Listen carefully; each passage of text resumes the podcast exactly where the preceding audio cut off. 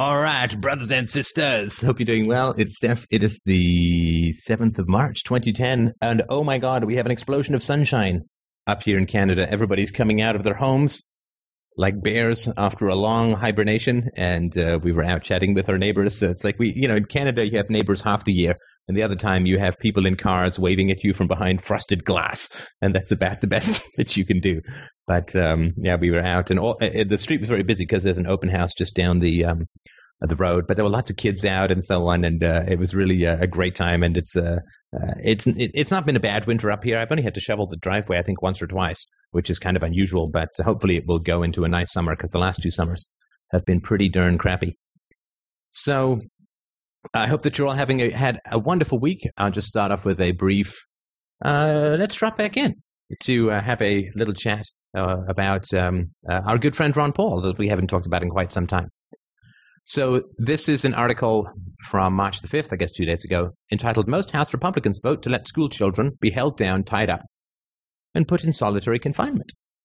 Uh, and it's, I won't read the whole article, but it says on Wednesday afternoon, the U.S. House of Representatives passed H.R. 4247, the Preventing Harmful Restraint and Seclusion in Schools Act, now called the Keeping All Students Safe Act, by a vote of 262 to 153. In the final vote count, 238 Democrats and just 24 Republicans voted for the bill, while eight Democrats and 145 Republicans voted against it. H.R. 4247 was introduced in December by blah, blah, blah. Who cares? Um, the bill's stated purpose included to prevent and reduce the use of physical restraint and seclusion in schools, protect students from physical or mental abuse, aversive behavioral interventions that compromise health and safety, and any physical restraint or seclusion imposed solely for the purposes of discipline or convenience. Ensure that physical restraint and seclusion are imposed in school only when a student's behavior poses an imminent danger of physical injury to the student, school personnel, or others. And uh, it's it's all nonsense, right? I mean, we I think we all uh, we all understand that this bill won't do anything uh, to help that because the very people who will be enforcing it are the very people who are doing um, not always, but but sometimes, if not often, some pretty egregious things uh, to children. So it's not going to work, and it's not going to be enforced. But what it does do is it gives you a, a sort of psychological snapshot of these sort of two ruling classes, right? The Republicans and the Democrats. And of course, while it's not often talked about, one of the salient differences between the Republicans and the Democrats is religiosity, in other words, fundamentalism. And it is not surprising to me that uh, Christian fundamentalists are keen on the punishment of children because children are, are not born religious. And so, in a sense, to a religious person, children are born kind of bad, kind of evil, right? That's what I think the metaphor of uh, original sin is all designed to help people to understand and why it's believable is that children don't believe in God. And Christians don't believe in God either. I don't need to propagandize my child to believe in, in gravity or that ice cream tastes good or that daddy is the supreme authority in all things. Uh, okay, well, so one of those. It was either the gravity or the ice cream is important. Um, but um, uh, you you see the bad faith of, of religious people when it comes to children, and it is one of the great vulnerabilities of religiosity uh, is children. In fact, it's the greatest vulnerability. If um, I, am certainly not going to teach Isabella my conclusions, I'm going to teach her a methodology, but I'm not going to teach her my conclusions. If she asks me what my conclusions are, I will tell her, but I'm not going to teach her that uh, you know these particular conclusions. I'm going to teach her how to think uh, because I trust in reason and evidence and empiricism and so on. So I don't need to inflict it upon her. But uh, Christians, why why would they need to teach their children about God? I mean, God would speak to the children just as God spoke to Jesus and the, many of the apostles, and as God has spoken to people throughout history, and as we assume, God has spoken to the parents. Uh, and it's because Christians don't believe in any kind of God that they have to propagandize their children. Because if you just let God introduce himself to your children, then you know that nobody's going to show up. And the propagandizing of children is, to me, a completely immoral. Uh, you do not own your children's minds any more than you own their bodies. And you cannot put poison into their minds any more than you can put poison morally, any more than you can put poison into their bodies. And so the fact that children are viewed as bad and recalcitrant and, and difficult and problematic and, and wrong and so on is entirely on, uh, largely on the more fundamentalist Christian side. And it's sad to say, but not too unpredictable that Ron Paul voted against this measure. Now, again, I'm not saying this is going to protect a single child, but uh, it is a good bellwether of people's values. And um, Ron Paul is supposed to be about reducing the initiation of force, or being opposed to the initiation of force. And clearly, uh, the initiation of force is being violated when children are being aggressed against when they're not posing an imminent danger to themselves and to others, which is certainly the case in many, many schools throughout the US and other countries, of course, as well. At the present, so why, oh why, would Ron Paul toss aside his values in order to vote against this bill? Well, because he's got an audience.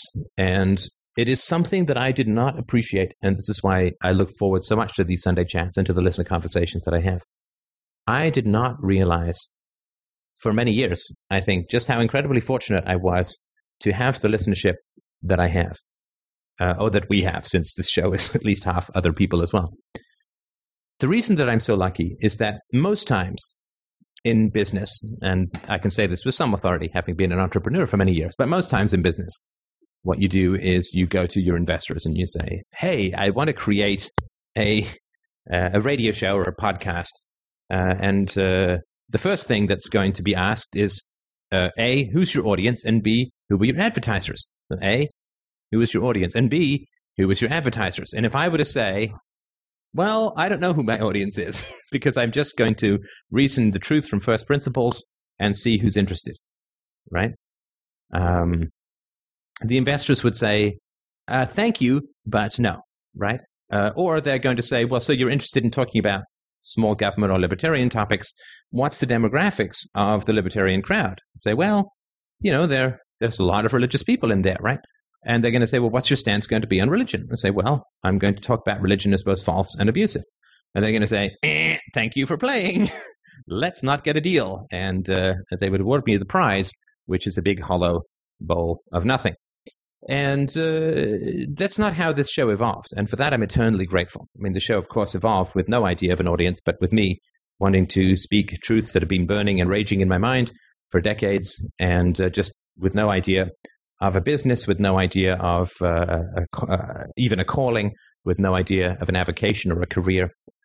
And so I'm incredibly fortunate to have not built this show up as a business and not had to uh, cater to the prejudices of any particular group.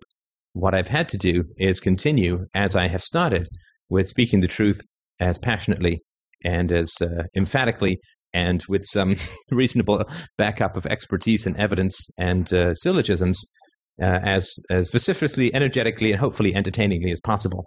And that has freed me from this um, this problem that people have, which other people in the libertarian movement have, and I've talked about it with them to some degree, but they have this problem that they are bound by the audience that they already have. And once you're bound by the audience that you already have, your choices go down enormously, whereas my choices remain wide open because, in the essence of what I talk about, nothing has changed since my very first article uh, back in the end of 2005 now, four plus years ago. Nothing has fundamentally changed.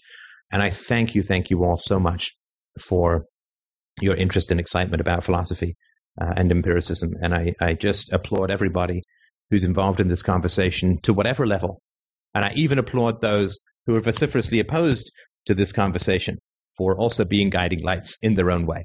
And uh, I just thank you all so much for your interest and your support. Uh, it is uh, a wonderful, wonderful thing to be doing.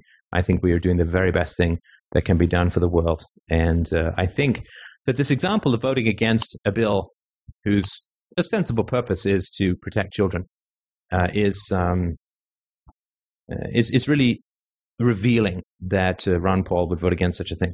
So, and um, I'm happy to hear arguments as to why uh, I'm incorrect in my analysis, but I think voting against a bill that is supposed to be reducing child abuse, particularly with the approach that we take here around the importance of early childhood compassion and empathy and care in bringing about a better world, uh, I hope that um, uh, I hope that we understand what an egregious thing that is for somebody who claims to be for freedom. Our last thing I'll say before we take listener calls is we are riding hard to the top 100K, my friends. And that is, I think, quite an exciting thing. So, what I mean by that is we, uh, the freedomainradio.com is uh, getting close to the top 100,000 websites within the Canada.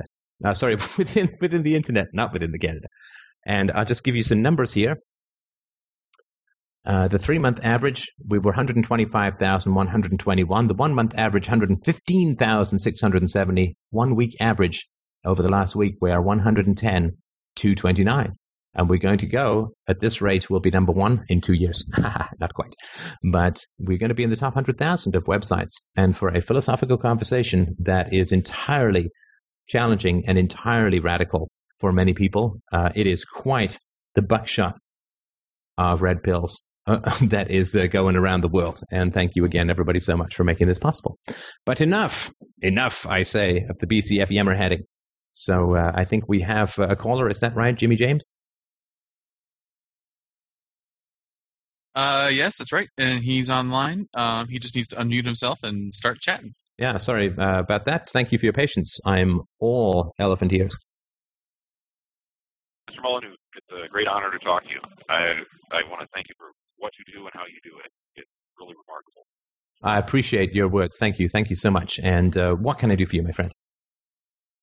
Well, I I saw a, uh, actually I have two two issues I'd like to talk with you about. But the first is I saw a video or a, a documentary a couple of weeks ago called Flow about the about water and and people trying to corner the market on it. And in that they vilified the notion of privatizing uh, water companies, essentially. And uh, in the, the, standard liberal, uh, liberal conservative mindset, they, they saw that um, it was the privatizing was corporatizing.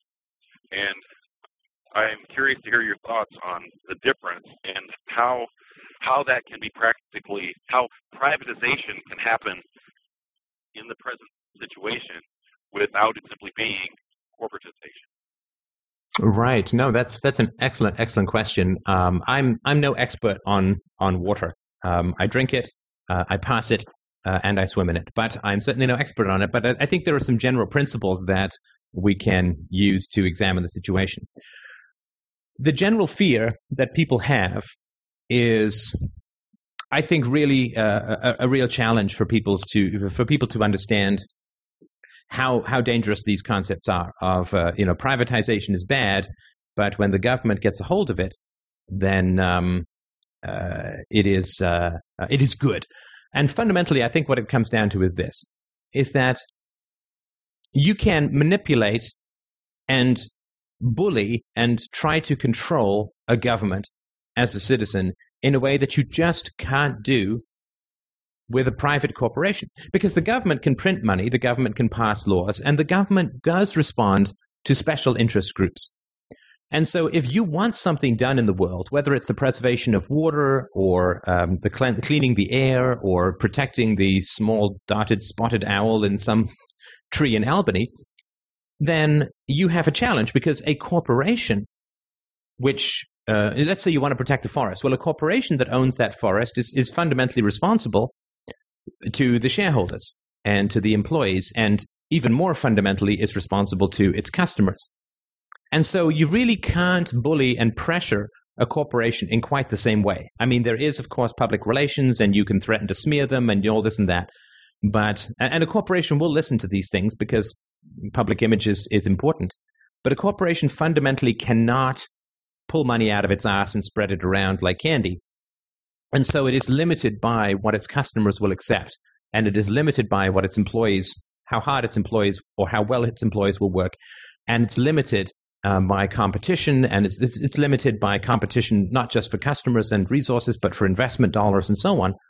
And so fundamentally, you can't manipulate and bully a corporation in the same way that you can manipulate and bully the government. So people who want to do stuff and have such low self esteem that they either what they want to do is unjust and unfair or irrational, or they really want something done and done right and, and for good reasons and so on, but they lack the self esteem to sit down with corporate owners or to sit down with, and they, they, they lack the self esteem to, to get what they want through appeals to self interest and reason and benevolence, and so on.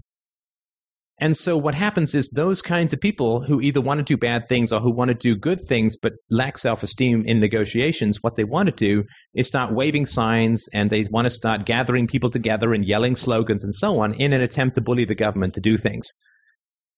And so when people want to do stuff, they're afraid of corporations because corporations aren't that responsive to bullying, but you know, like if you want your lunch money, if you're a bully and you want your lunch money, you're going to pick on the kid with, uh, you know, uh, uh, spindly legs and glasses and, and all that, right?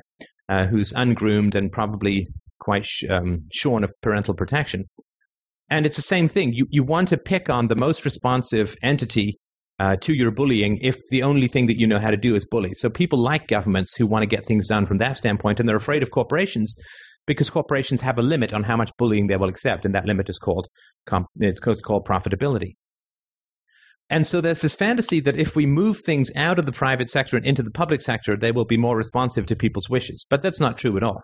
They will be responsive to the, the wishes of special interest groups, and they will be responsive to those interests at the expense of other people, and particularly at the expense of children in the future, which is, of course, selling off unborn children is uh, entirely part of the national uh, it's the national debt thing, right? It's always been ironic to me that Republicans are so concerned with the rights of the unborn in terms of fetuses, but they have no problem screwing the unborn with a drill bit when it comes to selling them off to the Chinese because the Republicans ran up some of the largest national debts in history. But that's just the normal hypocrisy that you would expect.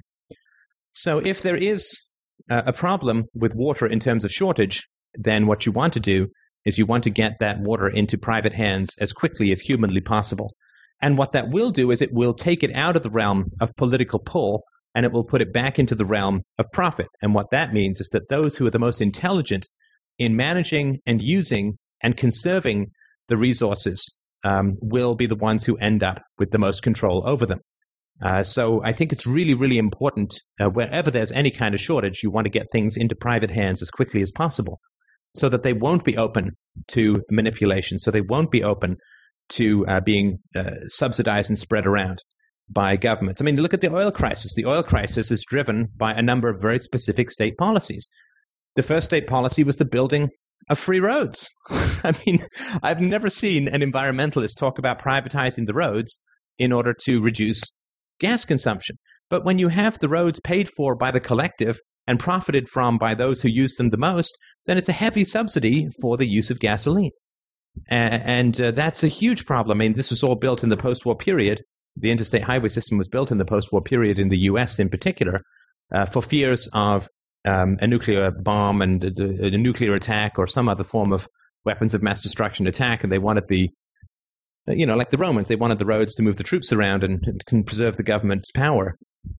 But uh, as soon as you put these things into the public sphere, you know, roads and, and the other thing that's, I think, very much involved in, in oh, the overconsumption of gasoline is the fact that um, uh, the extraction and protection of all of this gasoline is to a large degree paid for by the taxpayer, right? So uh, in Saudi Arabia, there are, you know, tens or I think it's almost close to, it was at some point close to 100,000 troops. It's probably been drained down now because of Iraq and Afghanistan.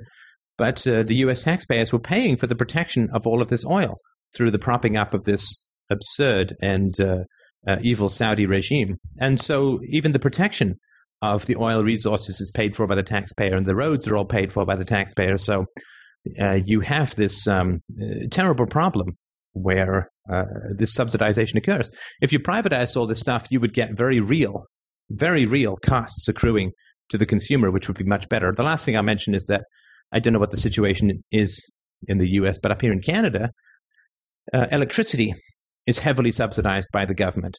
And that's another huge problem. And I've never seen an environmentalist who says, in order to preserve our energy, we need to take away the subsidies that uh, the government is paying for the taxpayers. And of course, the reason that the government pays these subsidies is so that it locks people in it locks itself into power and it locks people in to supporting the government because they're subsidized. But of course, it means that people are going to use more power than they otherwise would because of the subsidies. So it's cheaper, and therefore people are less interested in conserving it. So uh, I think it is a big problem, uh, and I really hope that uh, people will begin to understand this and overcome their fear of uh, of private citizens um, having control of resources, and just recognize that yeah, it's true that you may be able to bully the government into doing X, Y, and Z, but it's not to anybody's long term interest. Although it may be certainly towards some people's short term interest. Is that? Uh, I'm sorry, that's not a very detailed answer, but does that give some uh, some use? Well, it, it, are you hearing me? Yeah. Uh, the, uh, the my my question, I guess, was more specific than your answer. Um, uh, your answer was excellent, but the uh, but how if you're getting it into private hands, we have we have another gun in the room, if you will. Uh, that's the the gun of corporate power, and so privatizing is I'm I'm all for privatizing. I've, I've read a lot of your stuff, and I understand you know private good, but the uh, but the problem is that it doesn't that there's a difference between private and and multinational conglomerate. Oh, you mean sort of between a, a corporation that is free from the state and a corporation that has its pockets, uh, its hands deep in the pockets of the state? Well, yes, and, and every corporation, I mean, by, by definition, a corporation exists by by permission of the state. Um, so, how do you how do you get it to a responsible citizen past this this uh, giant creature of corporatism. Well, I would agree with them. I mean, because most people say capitalism or the free market, and what they mean is mercantilism or corporatism, or fundamentally uh, fascism, which is the union of large commercial interests with state power. Right? The union of those two is called is called fascism, of course. And so, if people are anti-fascist, hey, I'm I'm down for that. You know, uh, I'll uh, you know give me a banner, I'll march alongside them. So if people are like, I don't like the idea of transferring resources to corporate power, I'm like, hey, I don't like it either. I don't like corporations. I don't. I don't. I mean, to me. What has happened is the government has set up, because the government is largely run by lawyers, right? So the government has set up an incredibly aggressive and destructive and punitive legal system where you can sue the living shit out of people and then what it's done is it has said, but we'll give exceptions to corporations so that a corporation can be sued or can go bankrupt, and the risk does not accrue to the individuals who own it. So they create this legal fiction called a corporation, which is a way of evading the very dangerous scare tactics that the state has set up to bully people. It then grants an exemption to certain parts of the commercial class in return for of course, uh, donations and support, and particularly in the media for never pointing out the gun in the room and so on. So it's a really unholy bargain wherein the government sets up all these dangerous, uh, this dangerous tort system of people getting sued and, and all of that. And it also sets up a very punitive, at least for the little guy, a, a very punitive bankruptcy uh, situation. And so that in, inevitably is going to choke business, right? So the people who lend money want the people who default on their debts to be really screwed up, and the government is happy to agree. But then what that does is it begins to kill business growth. And so what the government does then is it creates a special shield for businesses from bankruptcy proceedings, or for business people from bankruptcy proceedings and from being sued.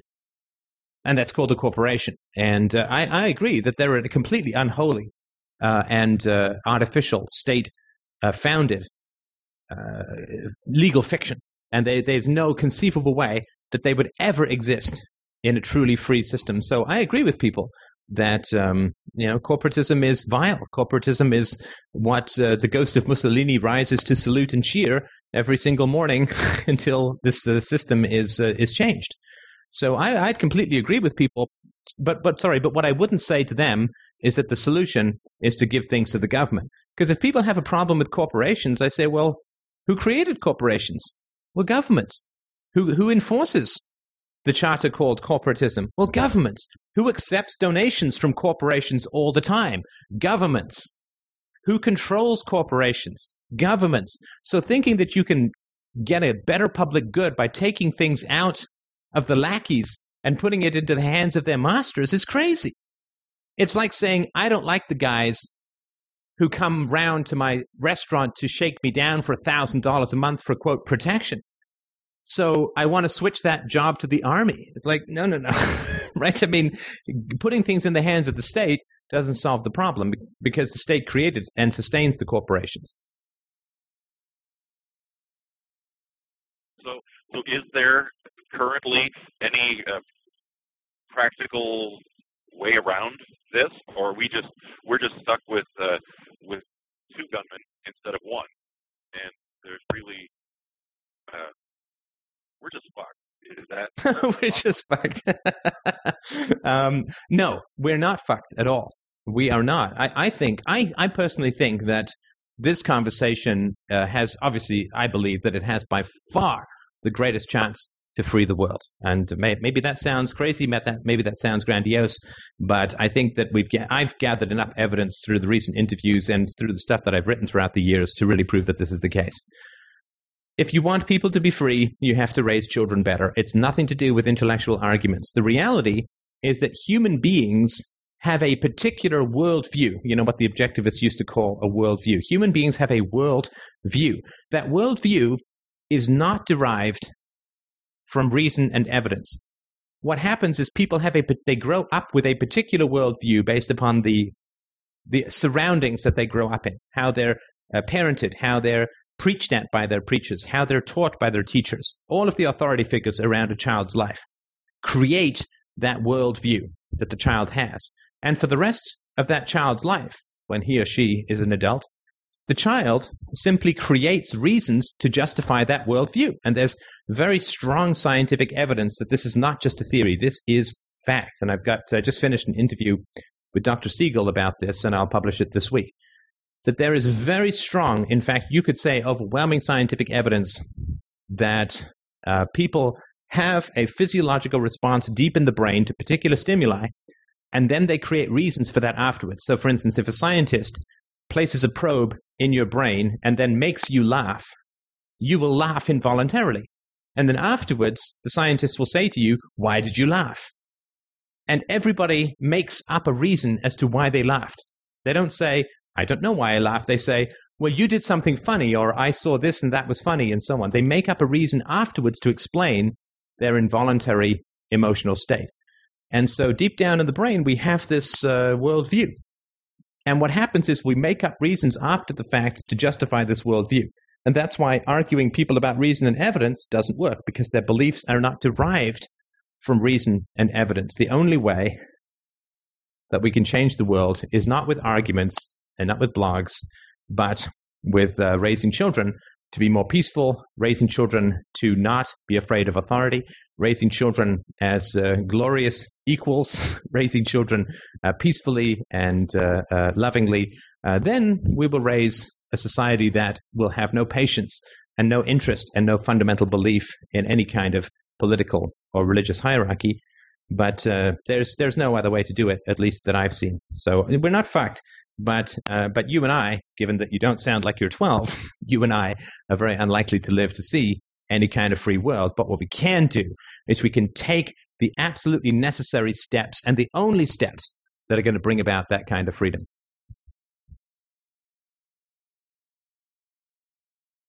Very good. Uh, so, okay. Uh, it's interesting. You you kind of come around to my other question, if I may. Please. Um, it, I am not an atheist, but I am. I have been described by people I respect as the most rational person they've ever met. Um, and I I posted to the to the your uh, forum about the mathematical untenability of atheism, specifically the necessity statistically of a uh, the necessity of a universal engineer um, and I've I differentiated for myself and, and for my children, for people I've spoke to, about how that there is an engineer is is science, is math, is is unavoidable. Uh, and sorry, could you just run? I think you mentioned this in the chat room yesterday, but perhaps you could run through the argument again so that I can uh, understand it more clearly. Well, uh, it's simply that if you if you take a finite universe and uh, and a, a finite period of time, and uh, then there is statistically only so many possibilities of things that can occur. And if you consider the the how many variables there are in the spontaneous initiation of life, um, and how many of those have to be have to happen in a row uh, in, a, in a certain order at a um, under certain conditions, uh, you're the, the statistical likelihood of that occurring is is vastly is, is enormously outside of the realm of statistical possibility. Uh, I'm sorry. Let me just. I'm sorry to interrupt, but let me just make sure I understand what you're saying. So what you're saying is that the steps that would be necessary to create life or to create uh, sentient life, like human beings, that the steps are so uh, improbable that statistically it could not have happened on its own. Is that your argument? That's a, that's a decent synopsis, yes. And why? Um, what aspects of it do you consider to be uh, so improbable? I mean, as far as I understand it, biologists have created the basic building blocks of life uh, in in uh, laboratory conditions that resemble that of the early Earth. I think it's a bunch of amino acids and lightning, and you know, God knows I don't know the details, but my understanding is that they've let this sort of just run the natural course of um, the early conditions that uh, the world was in, I guess a couple of billion years ago when life first arose. And they have seen the spontaneous building blocks of life uh, form. So I'm just trying to understand what it is, where you see the improbability uh, of, of life coming into being. What part of that process to you is, uh, is so hard to, uh, uh, to justify mathematically? Um, well, there, there actually it doesn't take very many very many problems, uh, very many variables to arrive at impossibility. Uh, I mean, the, the temperature. I mean, I mean, you, you just the, the temperature, the the level of moisture, the the composition of the the chemicals that are there, and even in what you just said, the uh, they were able to form amino acids allegedly. Well, which is which is a far cry from, say, a mold or an amoeba, much less. Uh, sure, sure. No, I understand. I understand, but there's also billions of years, right? So, I mean, that's there's no way that they can fast forward that that time slice. But it's so it's what you mean. Like the Earth is 93 million miles away from the sun, and if it were a couple of million miles closer, it would be too hot, and if it were a couple of million miles further away, we'd be too cold. Is, is that so? so there's something that displacement seems more than coincidental. Is that right? And when you consider, and what I what I did on the, excuse me, on the uh, where I posted was I, I took the mass of the universe. I, I, I gave it all a number. I, I took the mass of the universe that I got from some source I took to be reputable. I squared it just to be just to be safe, just to be you know to err on the side of of generosity. Um, I mean, the odds. I mean, if you if you simply take Mr. Molyneux, uh, a 50-50 chance. The odds of 665 50-50 chances all coming up heads, for example, okay, uh, is is more is one in a number greater than every subatomic particle in the universe times every nanosecond in four trillion years.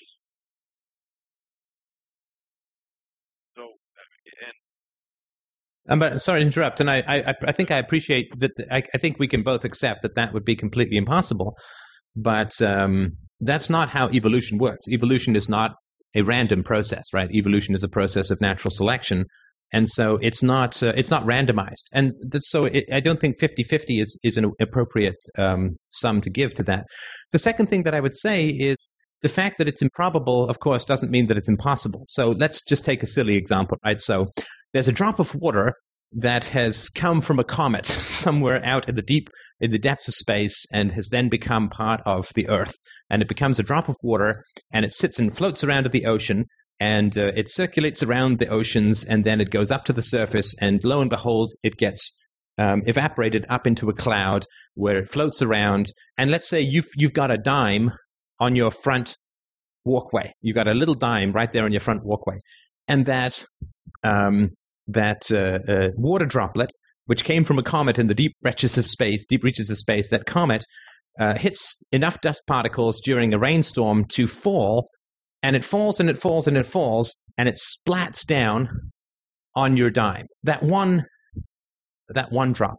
Well, if you were to calculate and say, well, what are the odds that that comet uh, uh, drop of water is going to land on that dime?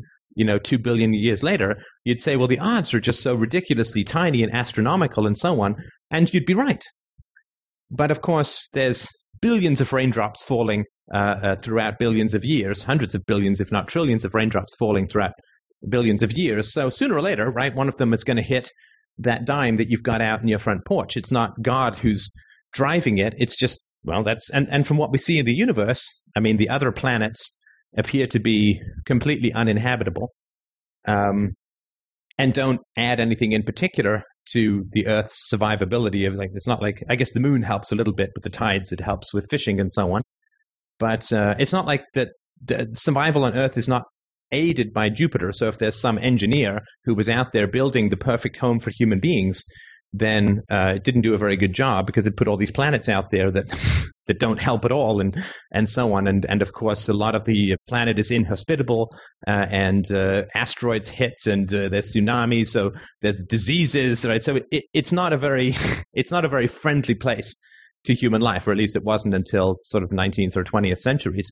So I, I would sort of I, it's there's there's there's a lot of coincidences for sure, but in a very large universe with the creation of life, which at least the building blocks for life, which seems to be something that is possible, followed by natural selection. I agree with you that it seems entirely uh, improbable, but improbable is what fits into what we know in, about the universe, which is that the Earth is the only place that, that we know of that life can even remotely exist. And uh, of course, it will take us going to other solar systems to find out more.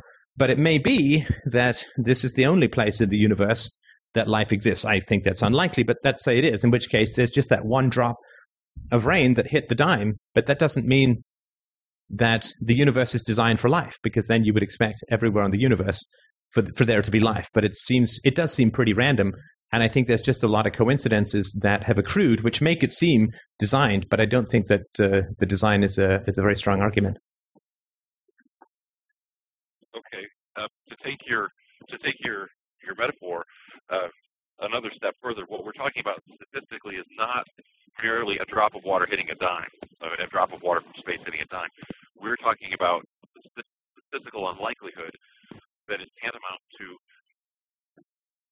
a raindrop hitting that dime, hitting a dime on my walkway every morning at 8:13 a.m. the time I'm six to the time I'm 96. And I'm sorry, I'm still trying to understand where the um, where the statistical improbabilities occur. Uh, and if you could just explain a little bit about that, I, would appreciate that. I mean, it, it, obviously, I agree with you that it's improbable. Like, it's not a lot of planets that support life for sure, but this happens to be one that does, and that's not a violation of any kind of natural laws. It's right. So, but where do you see the the very small likelihood? Right. So once once there's a planet that can support life, which is obviously not impossible, once there are, um, uh, it seems almost inevitable that life will occur. Uh, and after that, uh, evolution kind of takes over. So I'm still not sure where the impossibility comes from. Well, I, I'm not I would say that I don't know where the I don't know where you get the possibility. Uh, I don't know where you come up with the possibility. Uh, not to be not to be. No, no, that's fine. But I'll, I'll explain it again briefly. Right. So we have a planet that's the right amount of distance from the sun, which has the right combination of, I guess, nitrogen and oxygen and other things in the air. Uh, that's that's breathable, and uh, we have, I guess, enough water and so on. So there's a, a, certain amount of coincidence there. I completely agree with you. Um, but but after that, uh, it seems that life is going to happen. I mean, because again, they've they've built at least the basic building blocks of it uh, in the laboratory setting that replicates the early uh, Earth environment. And after life begins to develop, after you get DNA reproduction, evolution takes over, and you have this competition, survival of the fittest, and uh, the weeding out of bad mutations and the enhancement, uh, survival enhancement of, of good mutations for reproduction. So, given that the, it's certainly not a design element that the Earth happens to be this far from the sun. That's just coincidence.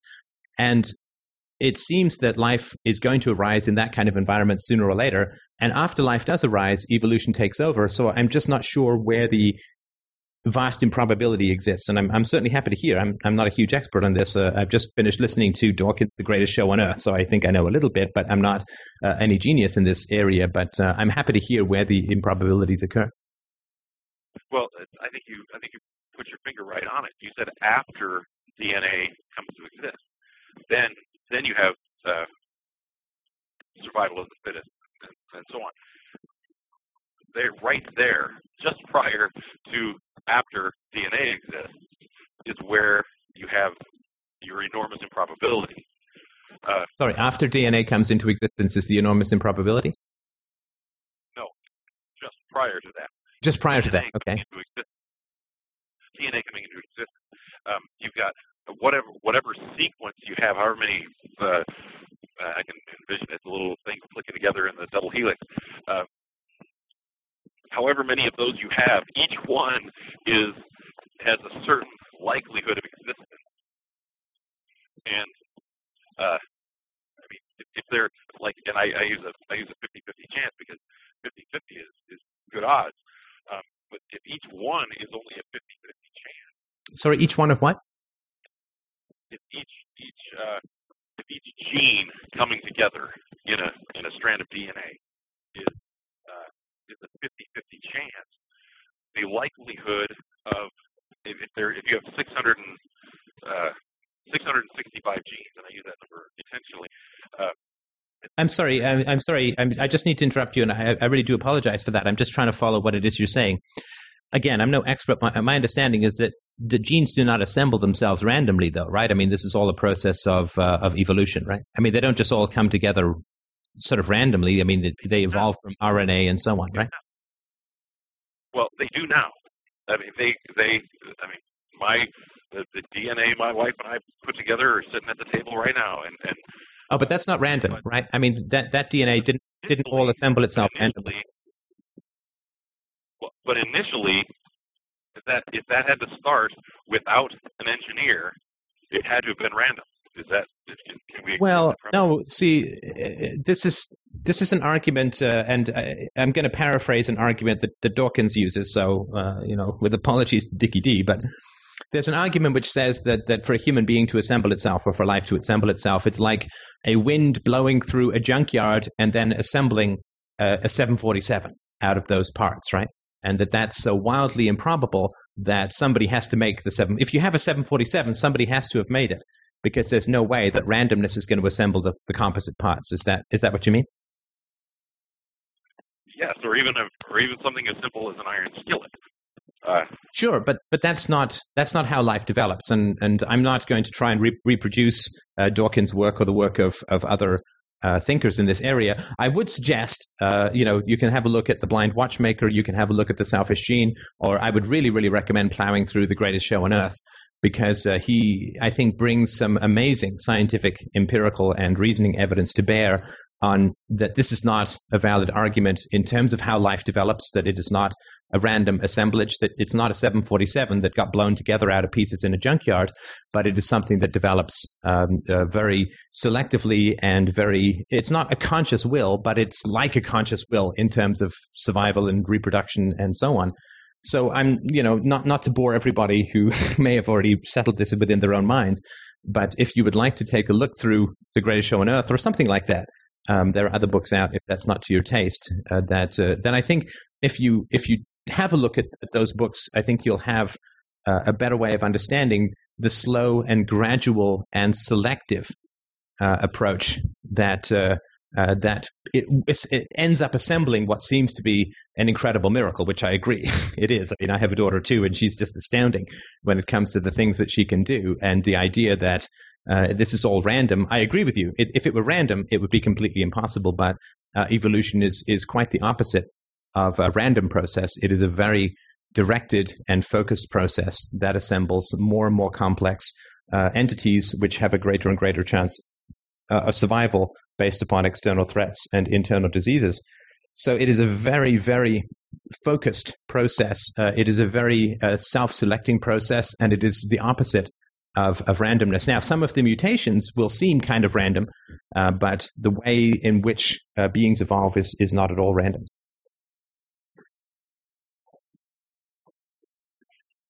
Well, I thank you very much for your time, sir.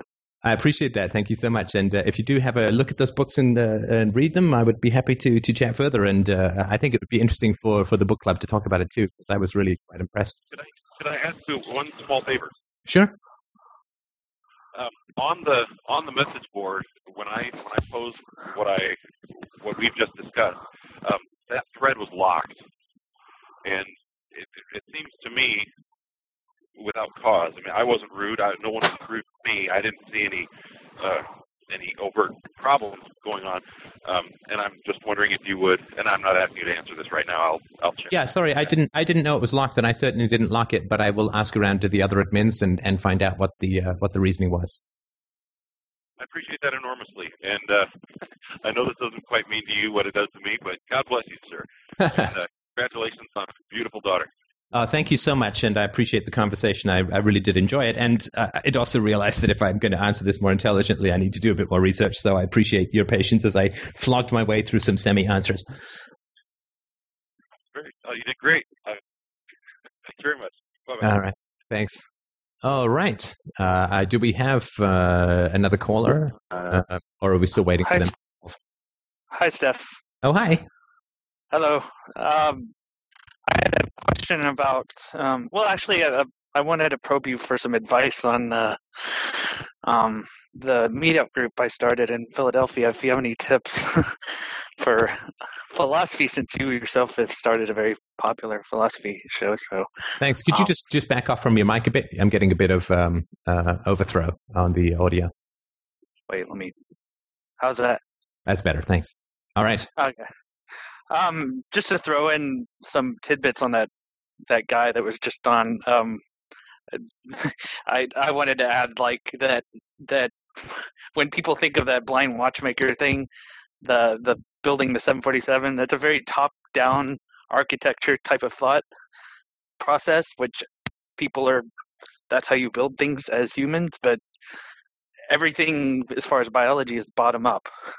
Yeah, you start with very simple bits, and they're.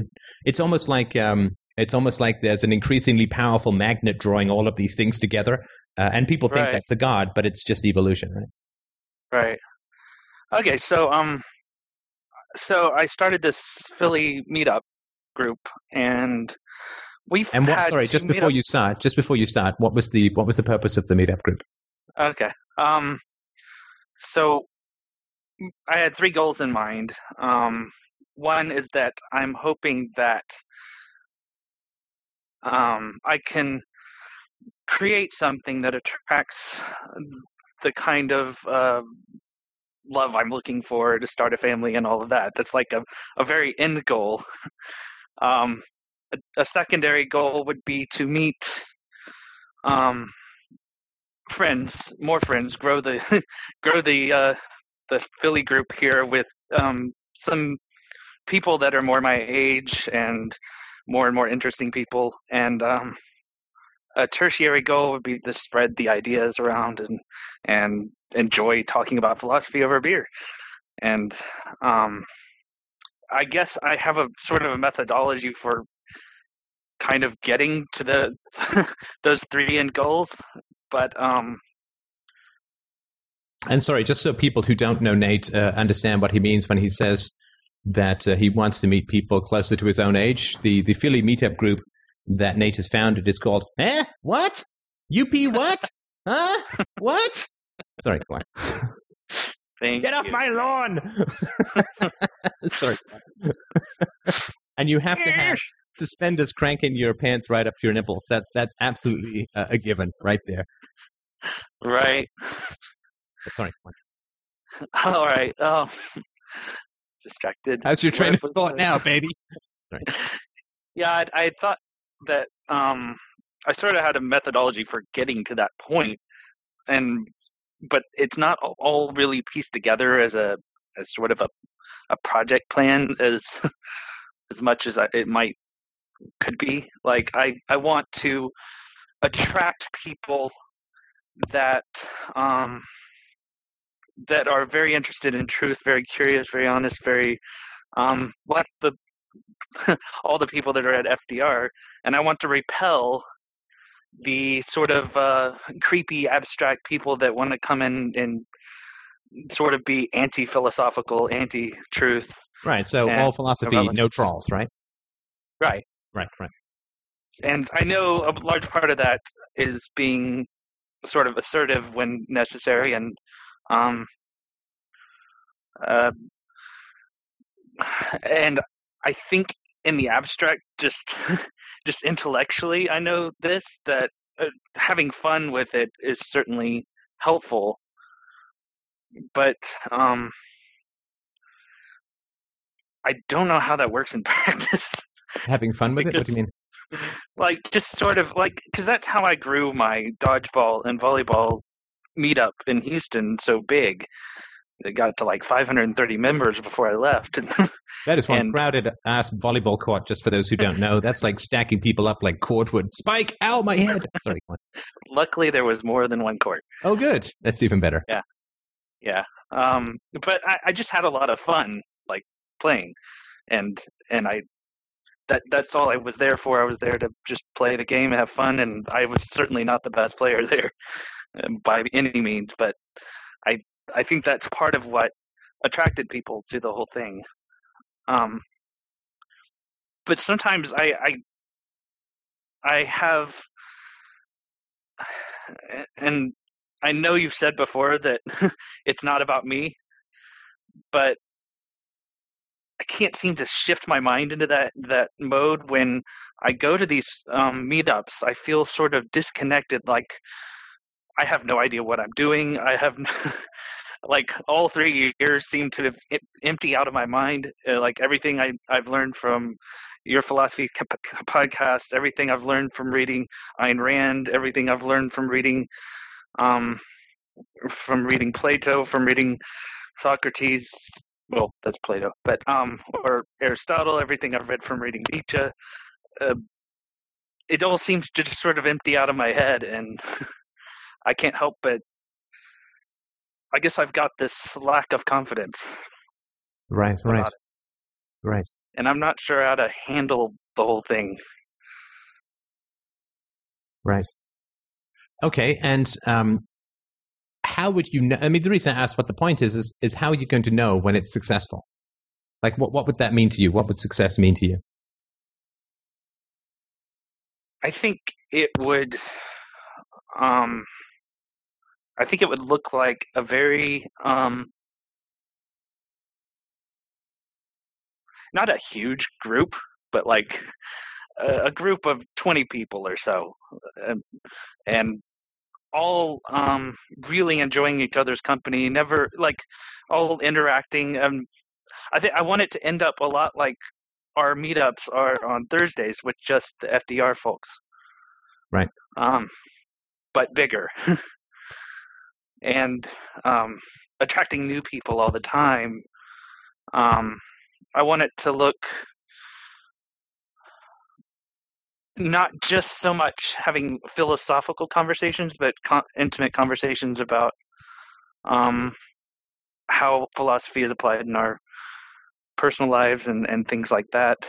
Um, am I? I'm not being very concrete. I don't think. No, it's it's, as- it's fine. I think uh, I think I understand. Uh, I think I understand what you're talking about. But sorry, come on. I think it. I I can really describe it more in a feeling. I think is uh, like when I go meet uh, with everyone on Thursdays. Um, I feel a sense of like warmth and and I feel relaxed. I feel um, visible and happy. and I sort of want to expand that, I guess. Right, right. Okay, okay. And uh, in what way do you feel that it is not uh, succeeding in the way that you'd like it to?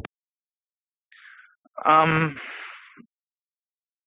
it's not growing, and I seem and and a lot of people have noticed, like Greg, the the last meetup pointed out rightly so because I, I agreed that's how I was feeling, but I was disconnected, and I wasn't sort of taking a leadership role.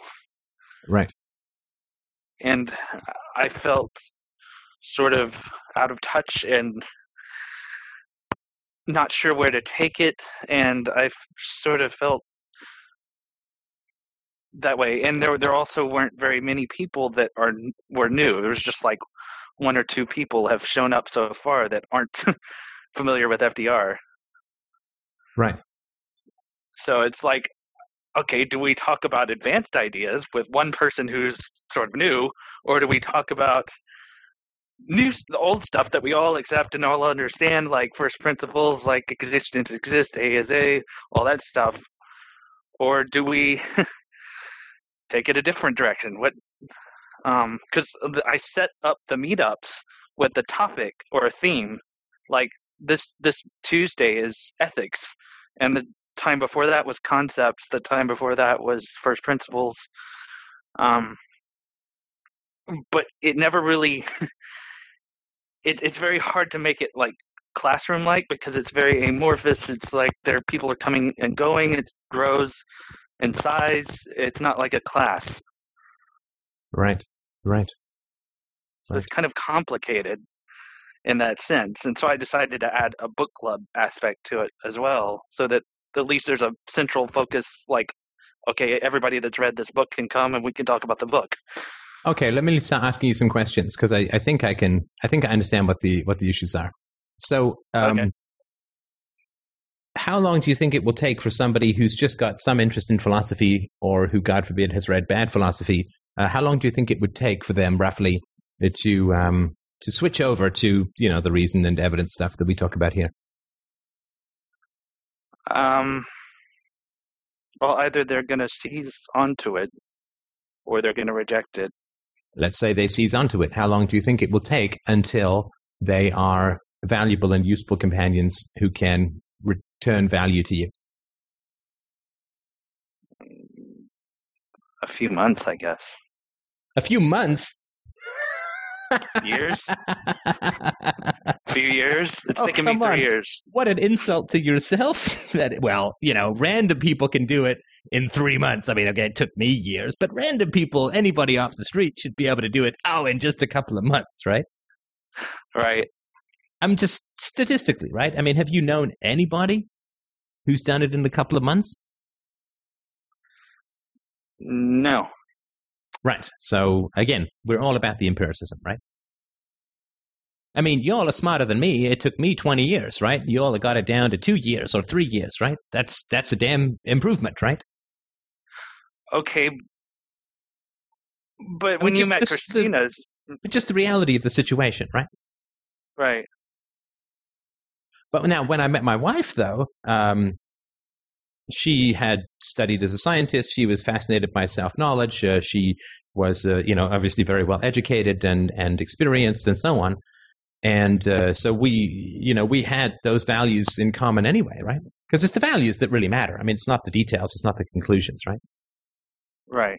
I mean, it's not, God forbid, right? It's not like I have all the answers, and so I need somebody who's either going to A, listen to those answers and repeat them back to me, or B, uh, has exactly the same answers already. I mean, that would not be a relationship. That would be either a photocopy or a, a, a, a sort of um, uh, mentor learner relationship, which is not appropriate, I think, for romance. But um, uh, so, right. you know, she taught, I taught, and, and blah, blah, blah, right?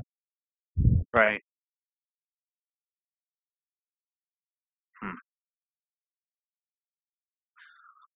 I mean, I always I always think of when I have a sort of particular plan or a project, I like to think of a skeptical group of investors. Like I'm asking people for a million dollars for this, right? Uh, or something like that. And they're going to pepper me with all of these difficult questions. And Lord knows I've had those difficult questions in my business career, as I'm sure you have as well. Quite a lot, right? But what's, you know, the questions that people are going to ask is, well, what are you hoping to get out of it? Well, a girlfriend. Okay, so how are you planning on achieving that? Well, I'm going to take somebody with very little knowledge of philosophy and then turn them into a great philosopher in about three months right? And they'd say, well, that seems kind of fast. What's your evidence that that has ever occurred, right? Uh, it hasn't. How long did it take you? A couple of years. So if she does it in a couple of months, she's way smarter than you and she's going to get bored, right? she's way smarter than anybody alive, I think, right? I mean, it took Ayn Rand 20 years, right? Wow, yeah. I, I feel kind of some despair when you say that. I know. I, I understand that, and I think that's good. Because remember, philosophy is all about, particularly Freedomain Radio, is all about uh, taking the rising irrational hopes and expectations and slapping them with the wet, cold, dead fish of empiricism, right? Yeah. And and you've been avoiding this despair, and and it is right. The, the more, l- let me give you an example, right? Let me give you an example. So let's say that you have been studying piano uh, and jazz composition theory for years and years, right? And you've been working at it really hard. You've been practicing hours a day, right? Right. And you say, I want to get together a group of people to jam, and the only requirement is that people have to like music. Well, it's going to sound like a god awful mess, right? Right. Because it's like, I like music. Can you play? I like music, right? I mean, it's not, uh, you know, they're just going to sit there and start uh, hitting the piano keys with, I don't know, a ball bearing hammer, a jackhammer, or their forehead, right? Right. Right. I mean, if you've ever been to karaoke bar, you know that a simple like of music does not music make, right? Right. And so I think it's important to recognize that you've graduated to professional jazz musician, right? Or at least skilled, very skilled amateur, right? Right. And so it's not likely. In fact, I would say the likelihood is virtually nil that you're going to put an, uh, an ad out saying, I want to jam with people and just have random people show up and you have no idea of their training or their experience or whatever, right? And you're just going to sit down and start playing. And it's going to sound like, uh, you know, a bunch of cats in a bag rolling down uh, a, a steep flight of stairs, right? So apparently that's a bad plan.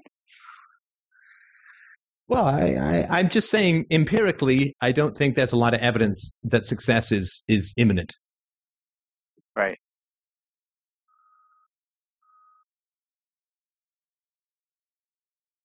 So I can't think of any alternatives to this plan off the top of my head, but I certainly feel less motivated about my original plan. Well, there's two things that you can do when you're not meeting the right person. You can up your game or you can lower your standards, right? Right. And by lowering my your standards, I'm not talking, you know, uh, you know, find some half drunk female bum drug addict and you know drag her home and put her on the couch. What I'm saying is that um, to to expect, like, if you look at philosophy as like jazz, you don't have to be married to a jazz musician if you're a jazz musician, right? You don't have to. It, it, it's probably nice if you can, but it's not essential, right? Right. I would also suggest that I I'm not saying uh, virtue is not a standard that I would compromise on when it comes to a romantic relationship or even a friendship. Virtue, I think, is is essential. But I think that there are some people who, for a variety of reasons, are, you know, kind of more naturally virtuous. I, I, obviously, I think it has to do with their upbringing, perhaps a little bit to their physiology, mostly to do with their upbringing. But they've been raised pretty well, right? I mean, nobody's raised perfectly, but but they've been raised pretty well. Um, you know, with with good enough parents and and good self esteem and so on, right? And they were not uh, beaten, they were not uh, uh, verbally abused, they were not kicked, they were not yelled at, they right? Uh, they were raised pretty well, right? And they're going to have, I think, more of the virtue than somebody, let's say, who's really messed up, who starts getting into philosophy and self knowledge. It's going to take them a long time to get to that basic, right? Somebody who's a born runner and somebody who's trying to get out of a wheelchair, right? Not not not the same place after the same amount of work, right? Right.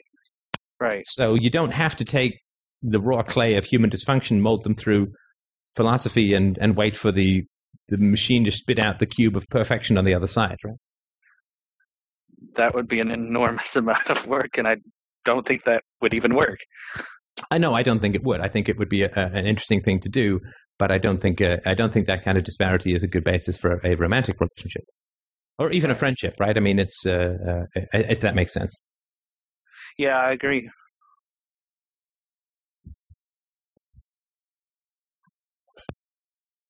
And so you can, uh, uh, you can, if you want, you can continue with the groups.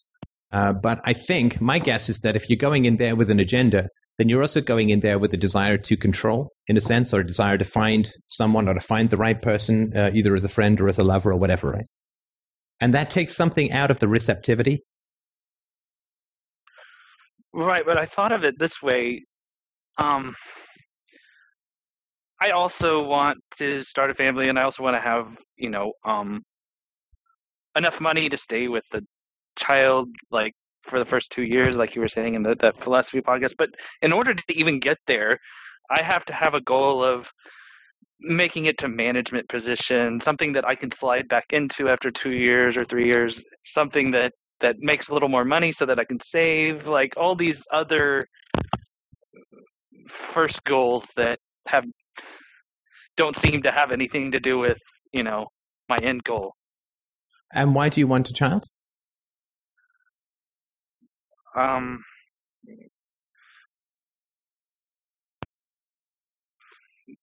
because I want to share, I want to give something that I never got.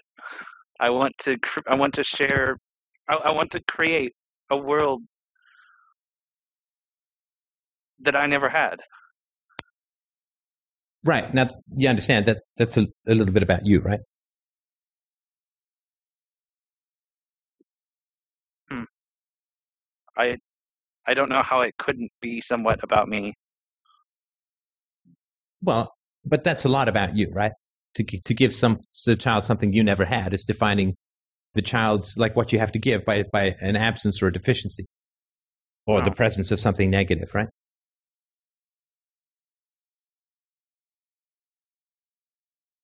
All right. Well, I guess I've never really thought about this question that much. And I think that's important. I'm I'm not saying have a kid or don't have a kid. I mean, I, I think they're fantastic, of course, right? But I think that um, uh, it's something to to think about, right? Right. Yeah, it's. Uh, I'll have to think about that more. Now, I, I would suggest, I mean, the the goal that I've had, it doesn't have to be your goal, of course, right? I mean, but but you said since this is successful, um, you know, what was my goal? My goal is is simply to get people excited about philosophy. That's that's all I'm doing. That's all I'm about. And to get people excited about philosophy means that it has to be real. It has to be something that has an impact on their daily lives. It has to be something that's achievable. And it has to be something that's powerful. And I'm not there to teach anybody any fundamentally any conclusions. I'm not there to teach anybody fundamentally even any principles. What I am there is to get people engaged in the act of thinking about thinking, because that's what philosophy is. It's thinking about thinking, right? Because Right. you can think about stuff that's not philosophical, uh, philosophy, like how do I get downtown, right? you need to think about that, but that's not philosophy. Philosophy is thinking about thinking, and and I think that's where the greatest power is to change the world, right? Because if we don't know what we're thinking, we just end up acting out, as we've listened to in these a variety of these uh, interviews lately. So I just want to get people to get excited about thinking about thinking. And if that's your goal, is just to get people excited about thinking about thinking, if that's a worthwhile goal, then you can try that on. Because it allows you to focus on the other person. I don't know that I can forget the final goal. I- like I'm not don't saying know that I can forget final the other goal. goals. I'm not saying that you forget the final goal, but what I'm saying is that if you if you're going into a four year college degree, you don't sit there every day and think about graduation, right? You say, I've got this assignment, I've got this assignment, I got to go to this class, I got to do this homework, I got to read this book, I got to write that essay, got to take this exam, and so on, right? It's a series of steps. Now, of course, it's all towards the end goal, but you're thinking about each step, not focusing only on the end goal, because otherwise you won't get there, right? I mean, if you sit around at a college degree daydreaming about graduation, you're not going to graduate, right? Right. So I'm not saying that you have to go out and make people, because you can't, interested in philosophy. But I think if you're enthusiastic about philosophy as a discipline, as the discipline, it's not just a discipline, it's the discipline, because everything that is good in life comes out of thinking about thinking, because otherwise we're just doing random shit that we've inherited from culture and prejudice and history. But if you're looking for people who are interested or have the potential to be excited about philosophy, and you yourself are excited about philosophy, in a sense, it doesn't matter whether they've heard of FDR or Aristotle or Rand or Plato or Kant or Hegel or Schopenhauer or any of these people, right? Right. I mean, they, they can work in a donut factory, right? But are they excited or curious or interested in thinking about thinking?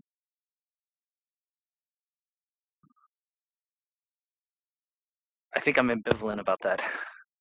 Right. And it, it, look, it may it may not be anything that will be of value to you. I'm just sharing what what my goal is.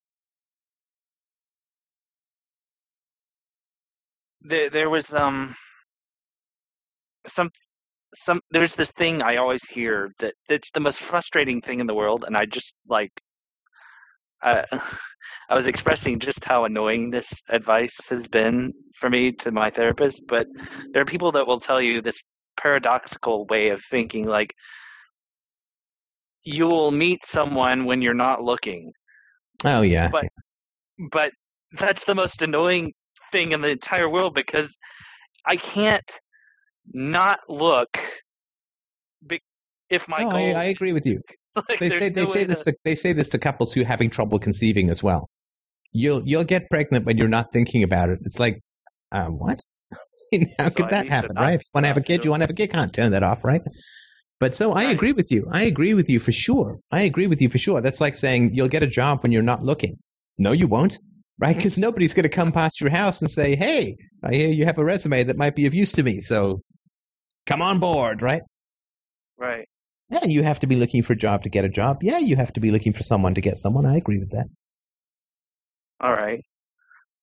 So That's like me saying I'll have a I'll have a successful show about philosophy the moment I stop trying to have a success, success, successful show about philosophy. Like, what the hell does that mean? you know, take your Zen lower intestine pretzel and shove it whether anyway, go on.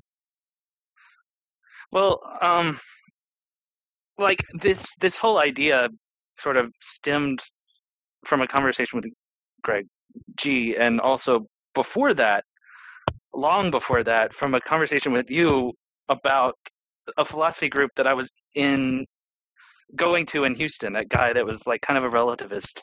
Yeah. Um, I like that kind of a relativist. kind of a Yeah, yeah. kind of a He's not an absolutely he's not absolutely a relativist because then he would explode. But anyway. Right, and so you were like, "Well, why don't you create your own?" And so, but but you if know, you're doing it it to meet to meet someone, right? But you can RTR that mother, right? So you Right. can say at the meetup group, um, "I'm single and I'm looking," right? And and if you're interested, fantastic. If not, no problem. We'll we'll talk about philosophy. But I just you know let's get that up front, right? that's an interesting thought experiment there. Look, if you want somebody who's interested in directness and honesty, th- that's the way to find them, right? And if somebody's offended by that, then it's like, okay, well, we just talk about philosophy and, and that's it, right? But if they're offended Right. by somebody saying, I'm interested in a romantic relationship, and uh, if you are too, let me know, and, you know, whatever, right? But that, that's just being direct, right? That's pretty blunt. That's pretty blunt, right? I mean, but, you know, frankly, in your 30s, you know, time is time pressing, right? Like you don't if you're looking for a job, you phone them up and you say, "I want a job." Not, "Would you like to meet to network?" Right. That's a good point. And if they're offended, well, what do you mean you want a job? That's very, you know, that's very uh, uh, presumptuous of you. It's like, okay, well, I want a job, but not with you, right? Right.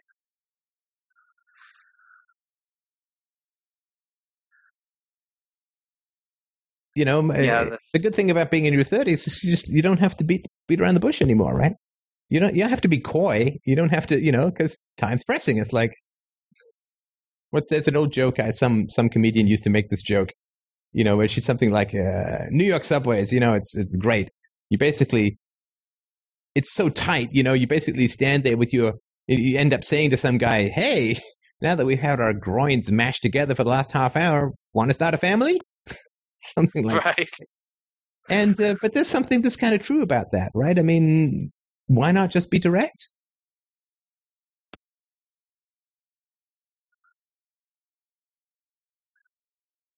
I have been contemplating that for You've a been while now. contemplating directness. It, look, it's it's it, it, will it will um it will cut an matter, right? It will, and I, I recognize the rational. I, I'm getting that. Like, I, I understand the rationality behind that, and it makes all the sense in the world. But I'm scared to death of it. Oh, I totally understand that. I, I totally understand that, and I am too. I mean, you think it's fun for me to say, "Please send me money to you know every tenth podcast or whatever." I don't like it, but but it's what I have to do, right? I mean, it's it's the responsible thing to do um, for for the success of what I think is the most important conversation in the world, right? So I have to do it, right? Uh, it's uh, it's not fun to make cold calls. It's not fun to ask someone out with the possibility of rejection. It's not fun for any of these things. And directness and bluntness certainly isn't fun because lots of people get upset by directness and bluntness.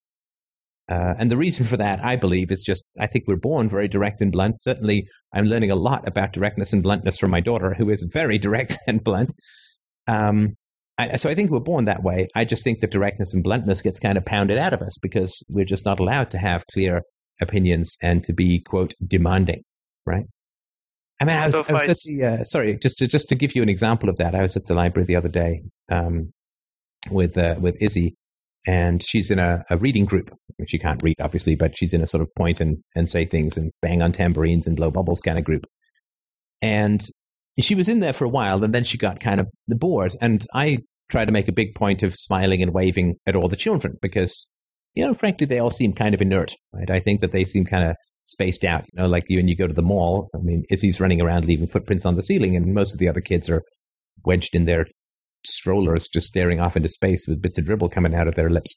So I try to make a sort of big point to smile at the kids, and I do feel very friendly towards kids, and I like them. So uh, I smile yeah, and I wave, and so yeah, and and so the kids will gravitate towards me if their own particular caregivers, and sometimes it's nannies there, sometimes it's it's moms. It's almost never dads, right? But um, and they're sort of warm to me, and they'll they'll come over and they'll want to say, and of course Isabella is very friendly, and and she's high and she's all that, and uh, um, and so we were in this uh, class, and there was this girl who was uh, I think about two, maybe two and a half, and she was uh, hanging around with uh, Izzy and I. And her mom was seemed kind of cold and angry. It was wearing army pants. I don't know what that means, but I just remember that as a sort of vivid detail.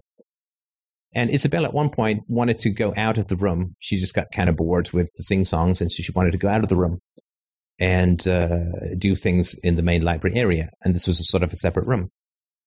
And so we, we went out, and the girl who was a little older, whose mom seemed kind of cold and angry, followed us out and the mom sort of just grabbed her, really grabbed her and held her, and and she burst into tears. I mean, I think that was kind of humiliating. That's tragic. And anyway, she did make it out, and uh, I wasn't. I didn't intervene at this point. Uh, I and we don't have to sort of go into into why, but I didn't intervene at this point. And I did sort of give some real sympathetic looks towards and went, oh, towards uh, towards the girl who was, you know, busy trying to get away from her mom and, and make a break for it. And when the mom scooped up the girl, and she was just sort of white lipped and really angry, and strode back into the um, into the reading room, she just turned to me and she hissed, and she was like, "Ah, she is so high maintenance." Oh my god. Yeah, and it's like, you, you You know, high I'm- maintenance. it's like high maintenance. You grabbed her. You know, like, what do you mean you're high? Anyway, we don't have to sort of get into what happened to the aftermath or anything like that. But but the purpose, what I'm trying to say, is that in this uh, in this situation, the girl was expressing a clear preference, right? The little girl that she wanted to to come out and play with us. I mean, I end up with when I'm at the library, I end up with kids rolling all over me, and I, they just like to play because I'm sort of very uh, I sort of get down on the ground and and um, play with them. And I mean, of course, I worked in a daycare, so I had lots of experience with this. So, so she wanted to come out and to play with us. So she expressed a clear desire, and she got kind of, I'm not going to say attacked, but she got kind of roughly handled for that. And her mom got really, really angry. So, how long is it going to take for that kid to be bluntness averse, to be direct averse, to be open and honest expression of preferences averse when it gets her into that kind of trouble. And and Wow. we, we know, That right? You and I know what that history is, right? So directness of expression, if we fear that it causes parental attack or directness of expression in a church, how well does that go down with the priest? Or directness of expression, you know, you're in a you're in a, a school classroom and you're bored. What happens if you put your hand up and say, "I'm bored"? Right? I mean, you know, if if you're yeah. if you're if you're the the Wiggles or something, you're some children's group, and you go around and all the children are bored, you're out of a job, right? If the children stick up their hand and say, "I'm bored," you're like, "I'm so sorry. Let's try a different song. Let's try something else," because you know we're supposed to be here to entertain and enlighten you. So if Sesame Street was completely boring, it would be off the air, right? But in, in schools, you can't stick your hand up and say, I'm bored, because what happens? You get labeled a troublemaker. You might go to the principal's office, or you might end up getting drugged, right? Or tied down and thrown in a Yeah. prison or something. Or thrown into these uh, these god awful uh, solitary confinement cells, right? So I'm just trying to say that I totally understand that fear, and I feel it too. Uh, it's not natural to us. It's just just the result of early trauma, which doesn't mean that just because it's explainable that you can just snap your fingers and overcome it. But I'm I'm a big fan of the opposite, you know, as you know, right? I mean, The the uh, Costanza approach. yeah, if everything I do is wrong, if every instinct I have is wrong, then the opposite of that must be the right thing to do, right? So I'm drawn to to that which I'm anxious about, and I am, you know, constantly anxious about what I'm doing on on the shows, right? I mean, are people going to like the interviews in this direction? Are people going to like my new novel? Are people going? It's it's you know trying to keep kind of trying to keep Ha- HD hyperbots entertained. It's a challenge, let me tell you. Fifteen hundred podcasts. So um, so it, it's it's how do you challenge. how do you tell the difference though how do you tell the difference between a gut feeling of anxiety around someone being a danger sign versus the feeling of anxiety being around fear of being direct i guess Well, that's no, I, I think so- you're right. I mean, it's a good question, but the, the two standards that I have is one, voluntarism. Is the relationship voluntary? So if the relationship is voluntary, then I can be direct, and if the person gets upset, I can just not be with that person, right? right Right. So a relationship that's not totally voluntary would be my neighbor, for instance, right? right Like he's my neighbor, I'm his neighbor, so whatever. We may have differences of values, but you know, I'm not going to sit there and pick fights with him because it's not a voluntary relationship. Or my boss, right? It's not a particularly voluntary relationship insofar as it's a lot of hassle to to change jobs, just as it is as it is a lot of hassle to move. But if it's a if it's a coffee shop or if it's a you know some place where I'm you know can be honest and it's not going it doesn't really interfere with any semi voluntary relationships, then uh, I'm I'm fine with it. And the other thing too is is is around virtue, right? I mean, it's around that little thing we call honesty, right? Am I being honest?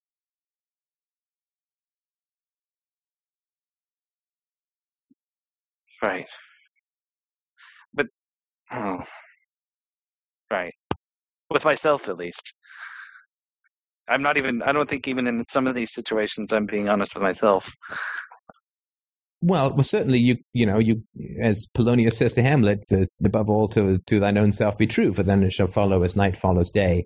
That canst not be false to any man, right? So for sure, you have to know the truth in yourself before you can express it to others.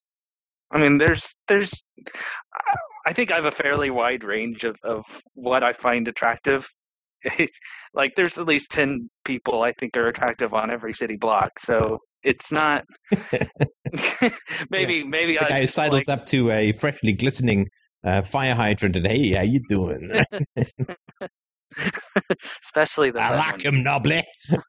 Sorry, right. Right. Um but like I'll I'll see someone on a bus I think is attractive but I, I just I'm so afraid like what do I say? I have no idea what how am I supposed to be direct? But I guess you know just being bluntly direct like that that's one yeah, I wouldn't. You know, I wouldn't necessarily do that on a bus. To be honest with you, I mean, I wouldn't unless your mace tolerance is a lot higher than mine. I just, I think that could be a little alarming. I, I think it's okay if you sort of got together people for a group or whatever, and and uh, and so on. And it doesn't necessarily have to be like you announce it, but um, it's okay to to let that information come out. I just wouldn't, you know, go up to somebody on a bus and say, you know, I, I really want kids. Uh, let me check your teeth. right right so okay then that's the I think that's the frustration with with with this because But the other thing, sorry, the other thing too is that it's it's okay to me. It's okay to approach people, and it's okay to be honest and look for the obvious things. Is she wearing a ring, or does she have a large tattooed biker head next to her, or whatever? Right. Um, right. But uh, yeah, I think it's. I mean, I think it's okay. I mean, as long as you know you're honest and say I'm completely anxious about this, and I really don't do this, but you know, you seem. I mean, I, I've done it sort of in restaurants and so on. If I've met a saw a woman that I was who was eating alone, who I I thought was interesting, um, I would uh, I would go up and talk to her. And it's not easy. I mean, your heart is in your mouth the whole time, but um, Right. I mean, if it was e- easy, then everybody would do it, right? And and there would be uh, nobody available for anyone, right? So, Right. I wouldn't have. I wouldn't be still uh, tackling this problem. All right. Um. Well, I think you've given me some good ideas about how to go about this. I I don't think I'll stop. I think the meetups are still a good thing, no matter what. And yeah, just go, go I'm, there. I'm them excited about. Ta- Yeah, I would just I, say. I go- do. Go, en- go ahead. I do enjoy talking about philosophy with just anybody, you know, especially if they're new to it or, or anything like that. I like introducing the ideas, seeing if they're interested. Um, But you got to ask questions, right? I mean, why not just say, "What is philosophy to you? What does it mean? Why are you here? You know, what uh, what's your interest? What's your experience? Just ask a whole bunch of questions, right? Yeah, that's what we did the first meetup. We went around the table, asked that exact question. Right, and then you can ask it every week, right? I mean, has your definition of philosophy changed? What what does philosophy mean to you this week that's different from when you first came here? Huh. I didn't think of that angle. Because I mean, if it hasn't changed at all, then it's not really, you know, nobody's making any progress, right? Right. Right.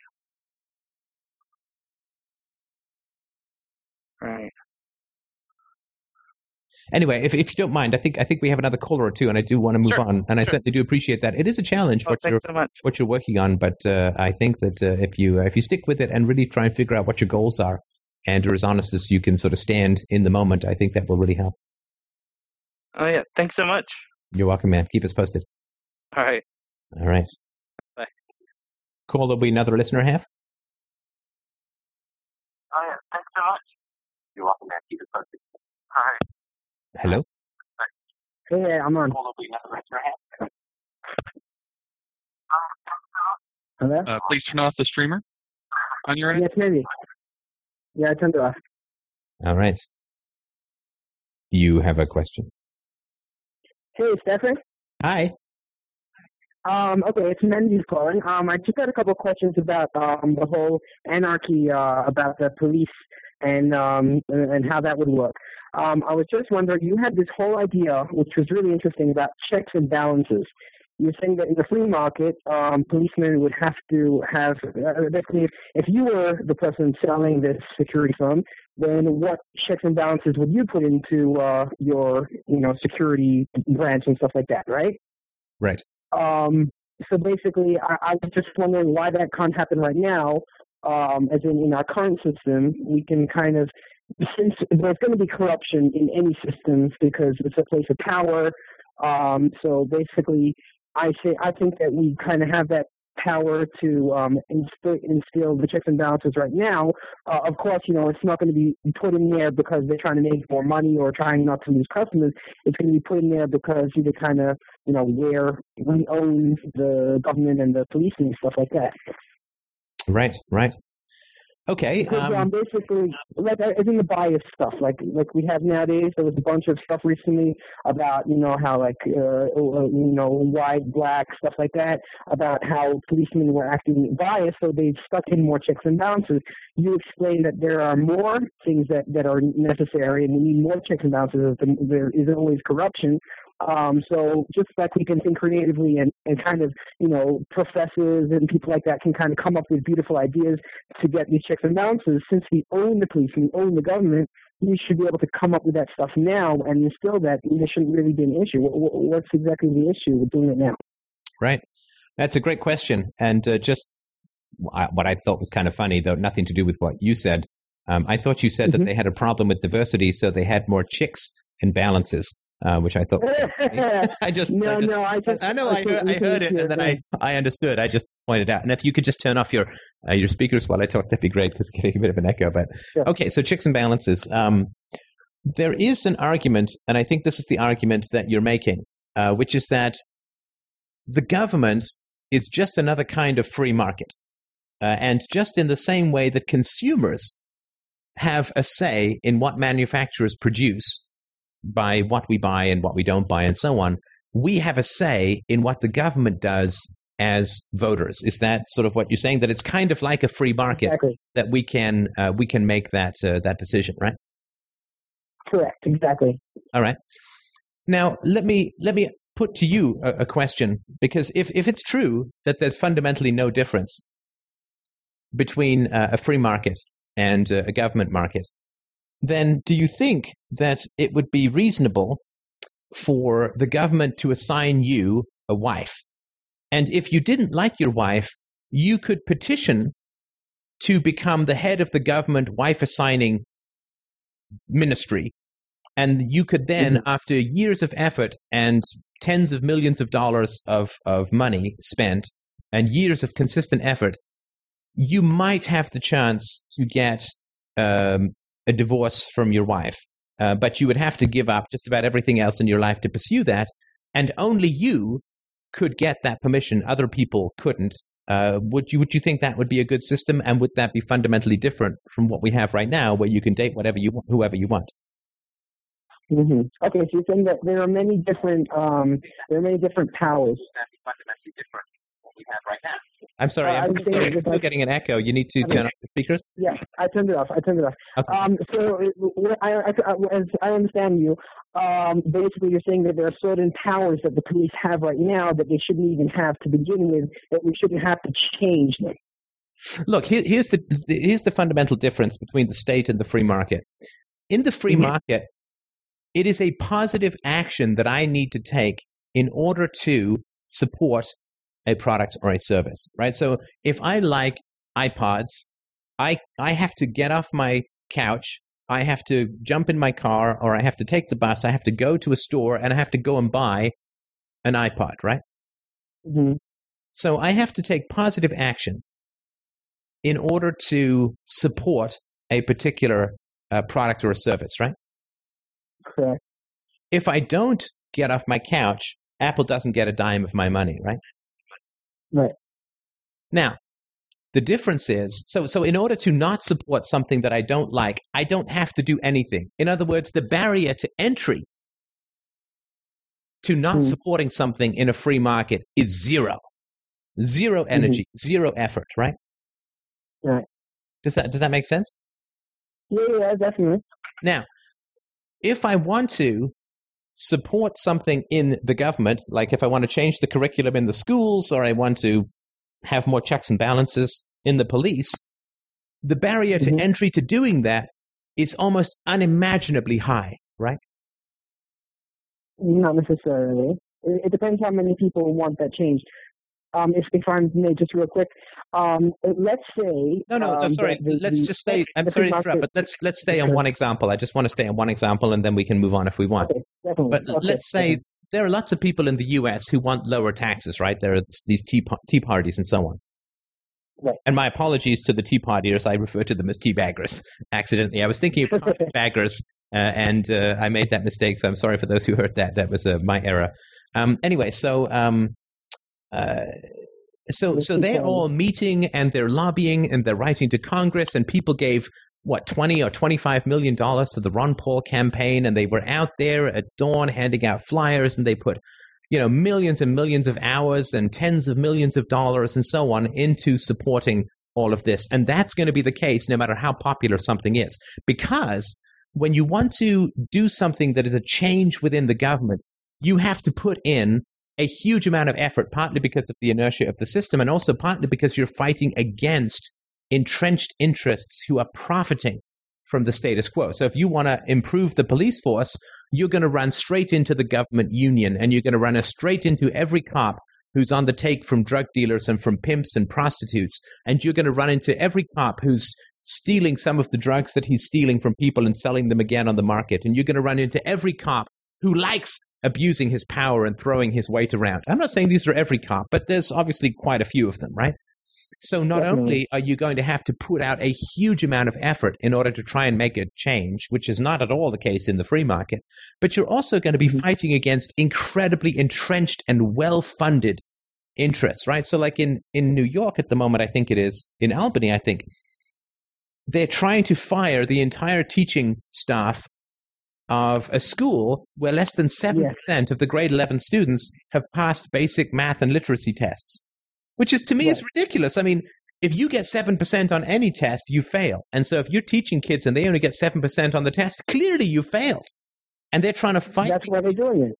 but they're trying to fire these people and now the union is going to kick in and is going to bring a lawsuit against people and is going to tie them up for years in court and and you won't be able to fire these people because they have contracts and uh, there are there are these rubber rooms in New York where they spend tens of millions of dollars a year paying teachers to just show up and do nothing because they can't fire them. The, the procedures to to fire a teacher go on for years and literally hundreds of pages. Right? So in in the Mhm. government system not only do you have to put in thousands and thousands or millions of hours and tens of millions of dollars to, to get anything changed, if you even can, no matter how Mhm. many people are behind it. Because even if 51% or 60 or 80% of people are behind it, the difference is that you are fighting to get, say, let's say that you could change something in the government that was going to reduce your taxes 5%. Well, you do that by firing, let's say, 5% of the government workers. So what happens is you have an incentive that is about 5% of your income, but the people on the side of the government, they have an incentive called 100% of their income. So they're going to fight a hell of a lot harder than you will ever have a motivation to fight to keep 100% of their income, whereas you only have an incentive to fight for 5% of your income. Right? So the, the, the fundamental imbalance of the system. I'm sorry? Is this proven? Well, that's Is this is a mathematical Is this fact. the way it works? But this is a mathematical fact, right? Like if you want to privatize the post office, you might save yourself 1% of your, your tax income. But there will be Mhm. tens of thousands of people who will be losing their jobs and their pensions, and they're going to fight like crazy, right? I mean, that's just a, a fact of incentives, right? Is there enough people to fight it? Because I, I think the way democracy is set up, it shouldn't be as hard as you're explaining to me. Well, no, see, but the problem is that everyone, everything that you fight in the government is only a small portion of that which oppresses you. No matter what you take on, it's only a small portion of that which oppresses you, but it is a hundred percent of the income of tens of thousands of people, and they're going to fight to the death almost to hang on to that income, to all of the benefits that they have. I'm sorry. They, that's impossible though, because the way that democracy is set up, you, you, you go back to that post office example. You let's say uh, they write a whole news article all over the New York Times and all over the world, that all over America, let's say, that uh, you save five percent of your tax income if you get if you privatize the post office, for example. Right. So let's say eighty percent of America decides they're privatizing the post office. It'll change overnight in, a couple days. No, won't it won't change overnight. I guarantee you, it won't change overnight. if they fight, I'm saying you just go, everyone goes to their representatives or whatever the way it works. They go up to the Senate and they make this bill. It, it, I, that's um, uh, my understanding of it, wasn't it? And No, I no, mean, no, no. matter how many work in this post office, that's not enough to fight 80% of America. Well, okay, but what hap- What are the post? What is the, what is the post office union going to do? If if they see, They can't do something- anything. They're too little. of course they can. What do you are you not reading what's happening in Greece right now? They're shutting down the hospitals. They're shutting down the schools. They're shutting down the postal service. I mean, if I'm the postal service union, sorry, it sounds like I'm yelling at you. I'm, I'm not. But if I'm the postal service union and I want to protect my members' jobs, I know exactly what I'm going to do. I'm going to stop delivering welfare checks. The moment I stop delivering welfare checks, the government is going to face a revolution, and that the government is going to back down. hmm You understand? Yeah, definitely, definitely. Well, I guess that So sorry, kind of so- sorry, let me just say it's the same thing. Sorry, it's the same thing with the public school teachers. If I'm going to talk about privatizing schools, the public school teachers are all going to go on strike. And that means that the economy collapses because there's no place to park the children during the day, which means that the people, parents have to stay home, which means that the economy is going to collapse. So the government is going to immediately reverse that. There's just no way that they're going to listen because they, they have to get their taxes in every week, right? Otherwise, they go bankrupt. So uh, there's just no way because you have to think about what the public sector unions are going to do when faced with privatization. They're going to disrupt and destroy the services that is completely essential to um, uh, uh, it's completely essential to the functioning of the society. And that way, the government is and everyone is going to back down because they're going to say, "Look, I mean, we can't have." Uh, and, and the media is going to run all these pictures of welfare children starving because the welfare checks aren't being delivered, and right, uh, people are just this. The government won't uh, won't allow it to happen. So if they privatized the police, for example, you're saying they'd be causing mass riots, and they just have these stories of these people, you know, robbing banks and things like that, because the police would just be so upset about losing their jobs. If the um, uh, if they talked about privatizing the police, then Mhm. um, if I were the head of the police union, the first thing that I would do is I would say I am no longer going to arrest anyone for non-payment of taxes. The government went back down immediately Well, the government will immediately Wow. back down, right? because they have no money left to correct. They'd have no money, right? hmm And that's the reality of political power. It's democracy is, is meaningless, right? Because what really happens is that the um, the government workers control so much of the uh, essential things. I mean, here in Canada, they tried to cut a few tiny little subsidies to the farmers, and the farmers all took their mm-hmm. goddamn tractors and drove at five miles an hour in rush hour along the major highways. The oh government backed right down. It's like fuck that, right? We we can't have people not being able to get to work because then we don't get any money. Right. Right. Okay, I understand that. Um, but what about is you're saying that even uh, back to back to uh, small changes? You're seeing that huge changes, getting privatizing the police. Let's say just about installing more checks and balances, as in to get rid of more corruption. Because as you were explaining so awesomely, um, basically checks and balances are the kind of the antithesis of stopping corruption. Uh, yes, but voluntary checks and balances. What that means is competition, Correct. right? And consumer choice. And that you don't get anybody's penny unless they get off their couch. This is so essential, right? If if Mhm. if people get my money whether I if I if I just sit on my couch, nobody gets a dime, they have to actively Mhm. work to sell something to me. Otherwise they don't get a penny. That's the complete opposite of they get my money whether I sit on the couch or not. Then they don't have to sell anything to me. They don't have to satisfy me. They don't have to get me to do something. They don't have to win me over. They don't have to compete against anybody else. Mhm. Right? That that barrier to entry is really, really, really important. Right? I mean, Apple has to write commercials. They have to get rock stars to to wear the iPods. They have to, you know, get funky uh, songs. Uh, they have to do all this really, really cool stuff to get you to buy stuff. They have to make you do something through incentives. The government doesn't have anything like that. The government just takes How your money police? no matter what you do. What about policemen? What about? I see policemen are really trying to, the policemen, they're really trying to install more checks and balances, aren't they? But what do you mean checks and balances? video, There are a bunch of different things. What do you mean checks and balances? Give me an example. I, I, I don't mean in the way that you meant. I, I don't mean, it- I, I said that's one type of checks and balances. Okay, who is, who is in- going to police the police? Are you going Oh, to invent a second police? who will watch? Who will watch the? Who will watch the Watchmen? Right. There, there is no That's answer to that question. There is no answer to the question who will watch the watchman, which is why you can't have a government. There's no way that the police are going to police themselves because if people can police themselves, we don't need the police. Then if people can't police themselves, we can't have the police, at least the state police, the statist police. There is no answer to the question who will watch the watchers, which means that we have to have a stateless society. There is no answer to that question any answer that anybody comes up with immediately gets corrupted by special interest groups, money, and the fundamental evil of statism, which is violence, the initiation of violence. There is no way that the state will ever police itself. There is no way that the police force will ever police itself. I mean, the stuff that goes Why? on here in Canada is crazy. Policemen who've been brutally videotaped or videotaped brutally beating people up are still on the force or they're suspended with full pay. And the investigations in some of these cases have literally been going on for years and years and years. And nobody's ever been our fined. fault? I'm sorry? Is, is, is that our fault? As in, uh, as as uh, you, you were saying before, that we have some sort of a say in the government, meaning that the fact that these people are still in the force is because we're not making enough of a ruckus. A ruckus.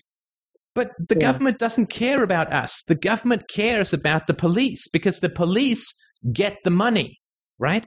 hmm Right. Do you understand? The government is not going to cross the police because if the government doesn't have the enforcers who are willing to shoot us for non payment of taxes, the government has no money. The government will always care Hmm. about the enforcers. Right? It's like it's like Mhm. asking a farmer to care more about the cows than the electric fence that keeps them in. Well, no. Mhm. The only reason he cares about the cows is because he can keep them fenced in. hmm So it does, the ruckus doesn't matter. The government doesn't care about us. Doesn't they don't care if we march. They don't care if we write blog. As long as we're afraid of going to jail and we will pay the money in order to be quote free. That's all they care about. They don't care about our opinions. hmm Okay. Um, and how about the DROs? Can we stick that into the system now and then kind of slowly get rid of um, all types of like, court systems?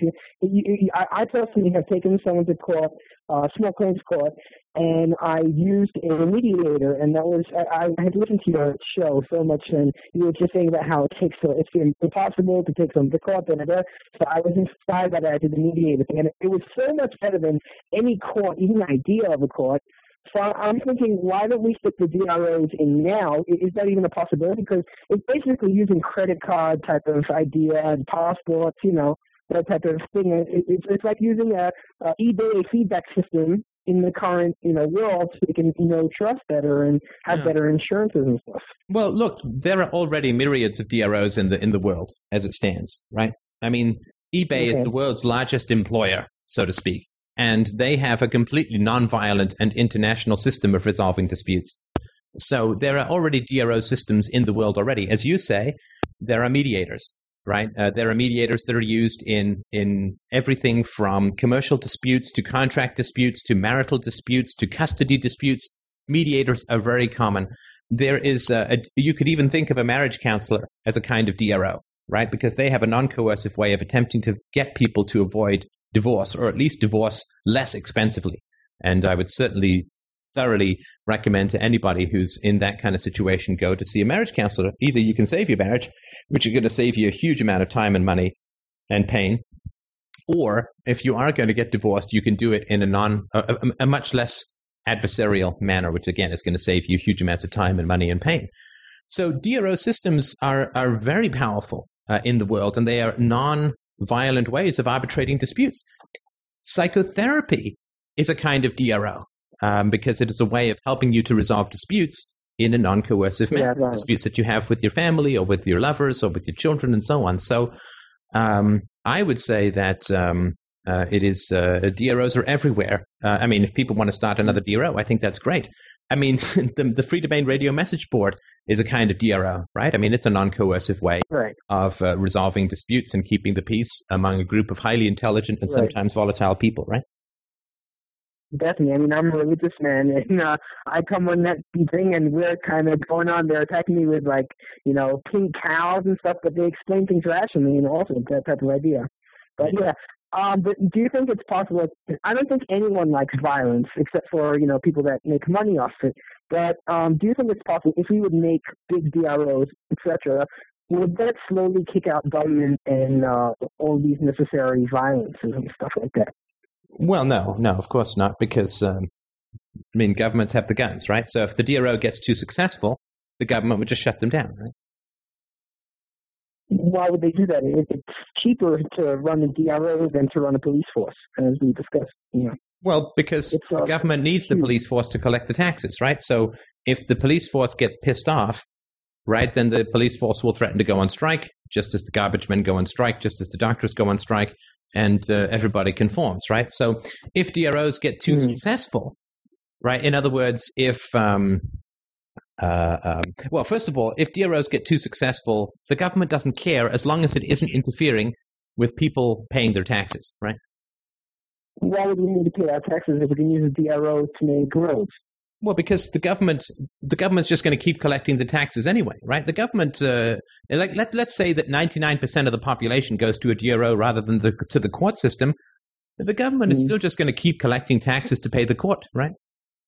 Because because if the moment that it tries to stop doing that, what's going to happen is the judges are all going to say, well, we're just going to turn all the criminals loose. We're going to grant pardons. We're going to turn all the hardened criminals out on the streets, and everyone's going to panic, and then they'll get their money, right? hmm Okay, and and one one more thing on this topic. Um, I was trying to explain to my friend this whole idea of privatizing uh, police force, and he said, "Well, what are you going to do with all the criminals? Um, you know, if you're just going to let them all out, then what's going to be stopping them from moving into our neighborhoods, etc." Well, first of all, he's defining the police as non-criminals, which I find un- untrue, right? The first thing we're going to do with the criminals is take away their badges and their guns, right? That's the first thing Right. we're going to do with the criminals, and that I think is a damn good thing. The second thing is, who's to say they're even criminals? I mean, half the people in the in jail in the United States are there for completely non-violent, made-up, imaginary offenses, right? Like, like what? They had some drugs on them. So what? Who cares, right? Right. Oh my God, they gambled. So what? Who cares? Oh my God, they went to a prostitute. Well, that's unsavory, but it's not immoral. It's not evil, right? Um, Right. Or they didn't pay their taxes. Well, that's not a crime. That's, you know, it's not a real crime. It's just legislated as a crime, Right. right? And and how many the what about the real crimes? yeah, how many of the other people are in jail because of bad laws, right? So, how many drug addicts end up stealing because drugs are so expensive because they're illegal, right? If you Okay. rationalize the legal system, I bet you you'd end up with about 10% of the existing prison population, if that, if that. And of course, the only way, as I talked in earlier in the show, the only way, in my opinion, a free society is ever going to come around is if we treat our children better. Well, then you're going to have a whole generation growing up with very little propensity for uh, violence, for drug addiction, for gambling, for other kinds of substance abuses, for drinking, for uh, dangerous uh, behaviors, for promiscuity, for early pregnancy, for STDs, for all of these things. And so Yeah. you're going to grow up with a, a generation that is not going to be, it's going to be like one tenth of 1% of people maybe will be criminals, and they may just have chemical imbalances or schizophrenia or something like that, or psychoses. Right, definitely. So it's it's a whole right. different world that uh, is going to be there, right? Um, you, you don't want to mistake Okay. the future for the past, right? So that would be my answer to the fella. Okay, and he said also like there gonna be like gangs going. I I, I tried to tell him that whole thing about how well right now with the gangs go running around wild. So why would you think they're gonna start going crazy? I said, what about in Texas? How often do gangs just not running around Texas shooting people? They go for people that are weak, or like they go to you know the nursing homes and stuff like that where they don't have guns. If everyone had guns, uh, you know you would have these gangs going running wild. Well, you know, No to idea. to to uh, to to put it bluntly, I mean, screw the Bloods and the Crips. What about the gang in Afghanistan? What about the gang Yeah. in Iraq that have murdered over hundred thousand civilians and caused the deaths of a million more? But they'll all be healed though, and they're you know, I mean, they're violent people. Wouldn't they want to go and run wild over here? I, mean, you're, you're explaining that in history there has never been a statist government that worked, and that was a great a great example. But at the same time, there hasn't really been an anarchist state that worked either. I mean, look at Haiti. That when when the government was kind of thrown down for a bit, you know, everyone was just kind of looting and stuff, and you also had just recently new uh, ravines and stuff like that whenever there's kind of no government, people just seem to go wild. Well, yeah, but that's not that's not anarchy, right? A- anarchy is a is a philosophy, a rational philosophy that's derived from the non-aggression principle and the respect for property rights, right? I mean, Right. it's like saying that if you if you tie someone up and you torture him for five years straight, Mm. and then you loosen him out of his restraints and you set him free, he's going to attack the guy probably who tortured him. And then you say, well, you see, we can't let this guy free because he's so violent. It's like, no, no, no, no, no. He's violent because you tied him up and you tortured him for five years, right? Right, right. So if you get looting in Haiti, it's because Haiti is a sick, disgusting, brutal dictatorship and has been for decades. And people Mhm. know that the government is going to come back and they know they have five minutes to go and steal something, otherwise they're going to starve to death.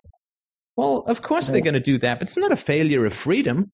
That's what happens when you treat people like animals, give them five minutes of freedom with which they can secure a possible survival for themselves and their children over the next few months. Of course, they're going to go and grab everything that they can. But that's not because there's a problem with freedom. It's because there's a problem with violence, with statist violence. Well, why would that not happen if it was anarchy? Well, because Anarchy doesn't come about if the government collapses any more than atheism comes about if someone blows up all the churches. Not that, of course, that I'm recommending either. But if, if, if the churches all collapse tomorrow, that wouldn't mean that everybody understood the arguments for atheism.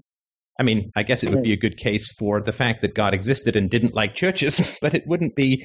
No, nobody understands something because something else collapses. Like if I watch a bridge collapse, I don't learn anything about engineering, right? Right.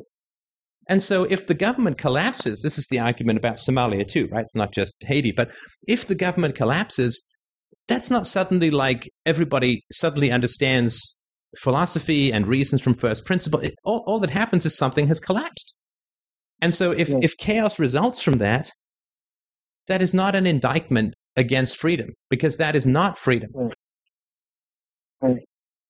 Right? That's Okay. just the And collapse. one, of one other thing on this topic, um, he said he said also why does sorry, sorry. Just, said just before you're on you the go, just sorry, just before you go on, um, I just wanted to see if there was anybody because we're kind of running a little over time. I just wanted to see if there was anybody else uh, who had another question that they wanted to slip in, just because we've been talking for quite a while. yeah, sure. James, do we have somebody else? Uh, we had one question from Sebastian. Um, I think he pasted it into the Skype chat. If you want to take a look at that, Dum dum dum dum dum dum dum dum. about an hour ago. Bum, bum, bum, bum, bum, bum, bum. Okay, that's a long question. I might do that in a podcast, but thank you for posting it. Okay. Uh, somebody has said uh, you've learned that the bridge doesn't work if you watch a bridge collapse. Well, not necessarily, because the bridge could have been dynamited, right? It could have had really subtle charges in the seams uh, or whatever, right? So uh, you don't know. Uh, all you know is the bridge fell down. You don't know why, or you haven't learned anything about anything like that. So, um, so sorry, you, you, we can we can spend another minute or two. You had one more question, oh caller. Yeah, um, I want to know that if he's speeding on the highways. Um, so he said, what's stopping you from speeding? Um, the police. What's stopping him from speeding is the police. Is that right? Yeah, yeah. Right. Red lights and all that. Well, um, I think that speeding. Um, I, I think speeding is a problem. Obviously, you, you don't want people. I don't think you want people necessarily going 200 miles an hour um, down a city street, right? I'm okay with that, right? But speeding is I have a motorcycle.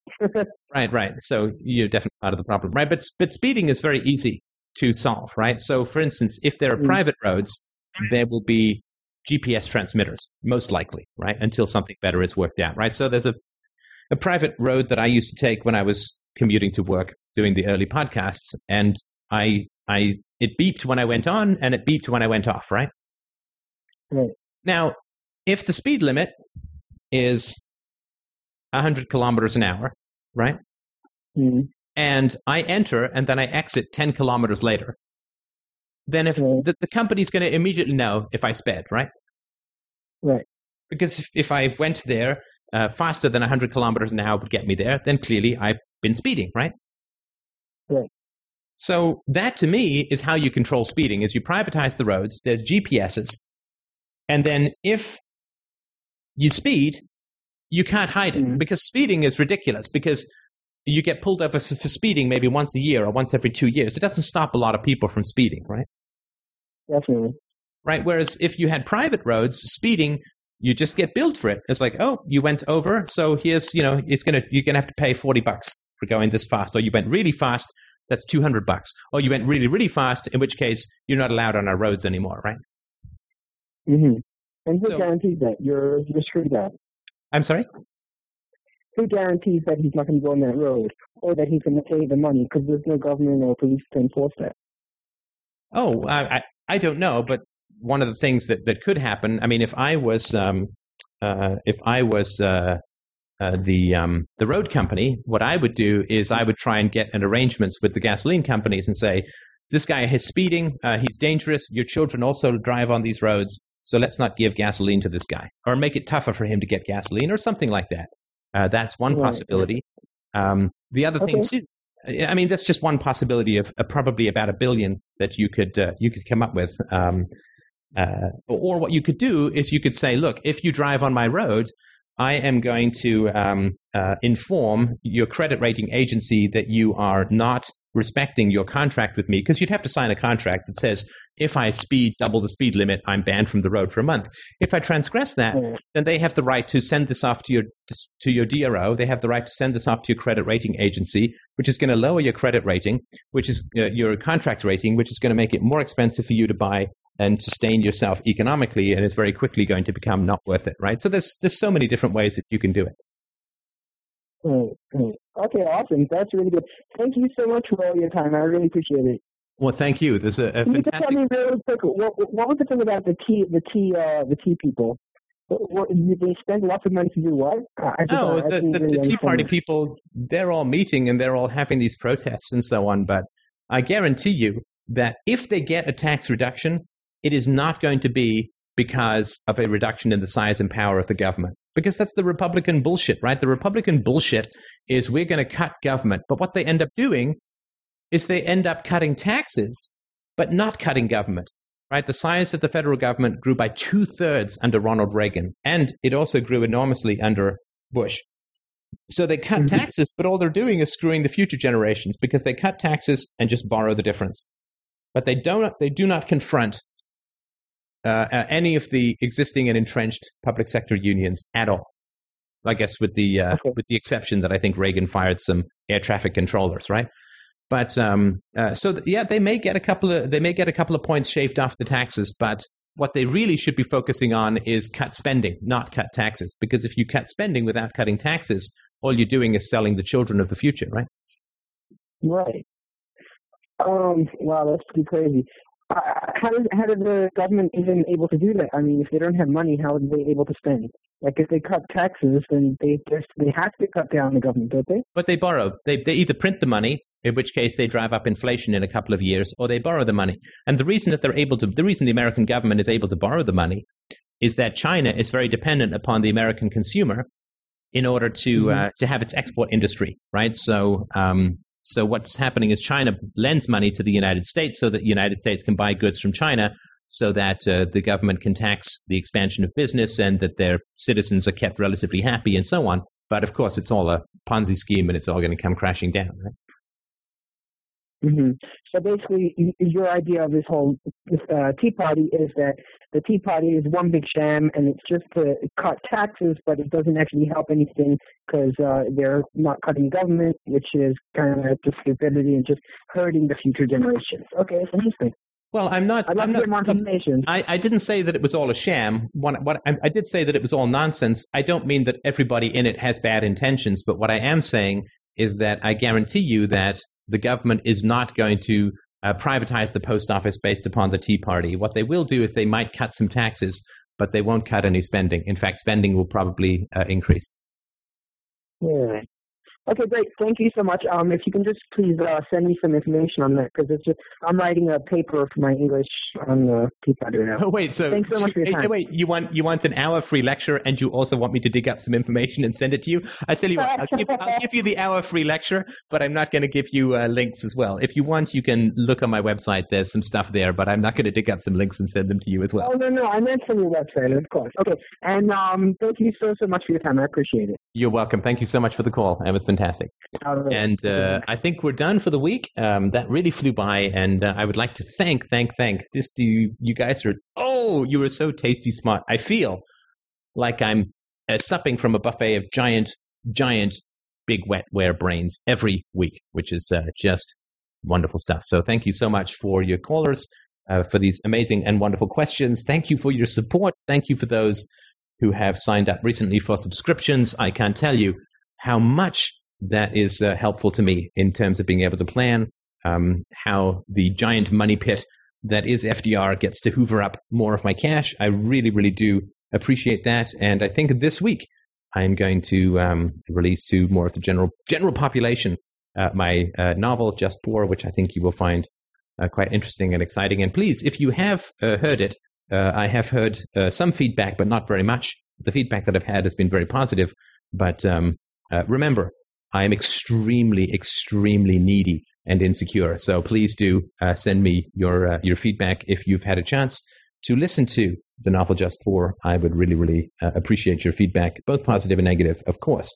So I hope that um, uh, you will uh, uh, let me know what you think so that I'm encouraged to continue reading it because I'm certainly enjoying it. But I, of course, I want to make sure that you are enjoying it even even more. So have yourselves a fantastic, wonderful, delicious, tasty, and excellent week. And uh, I will talk to you in one week, if not before.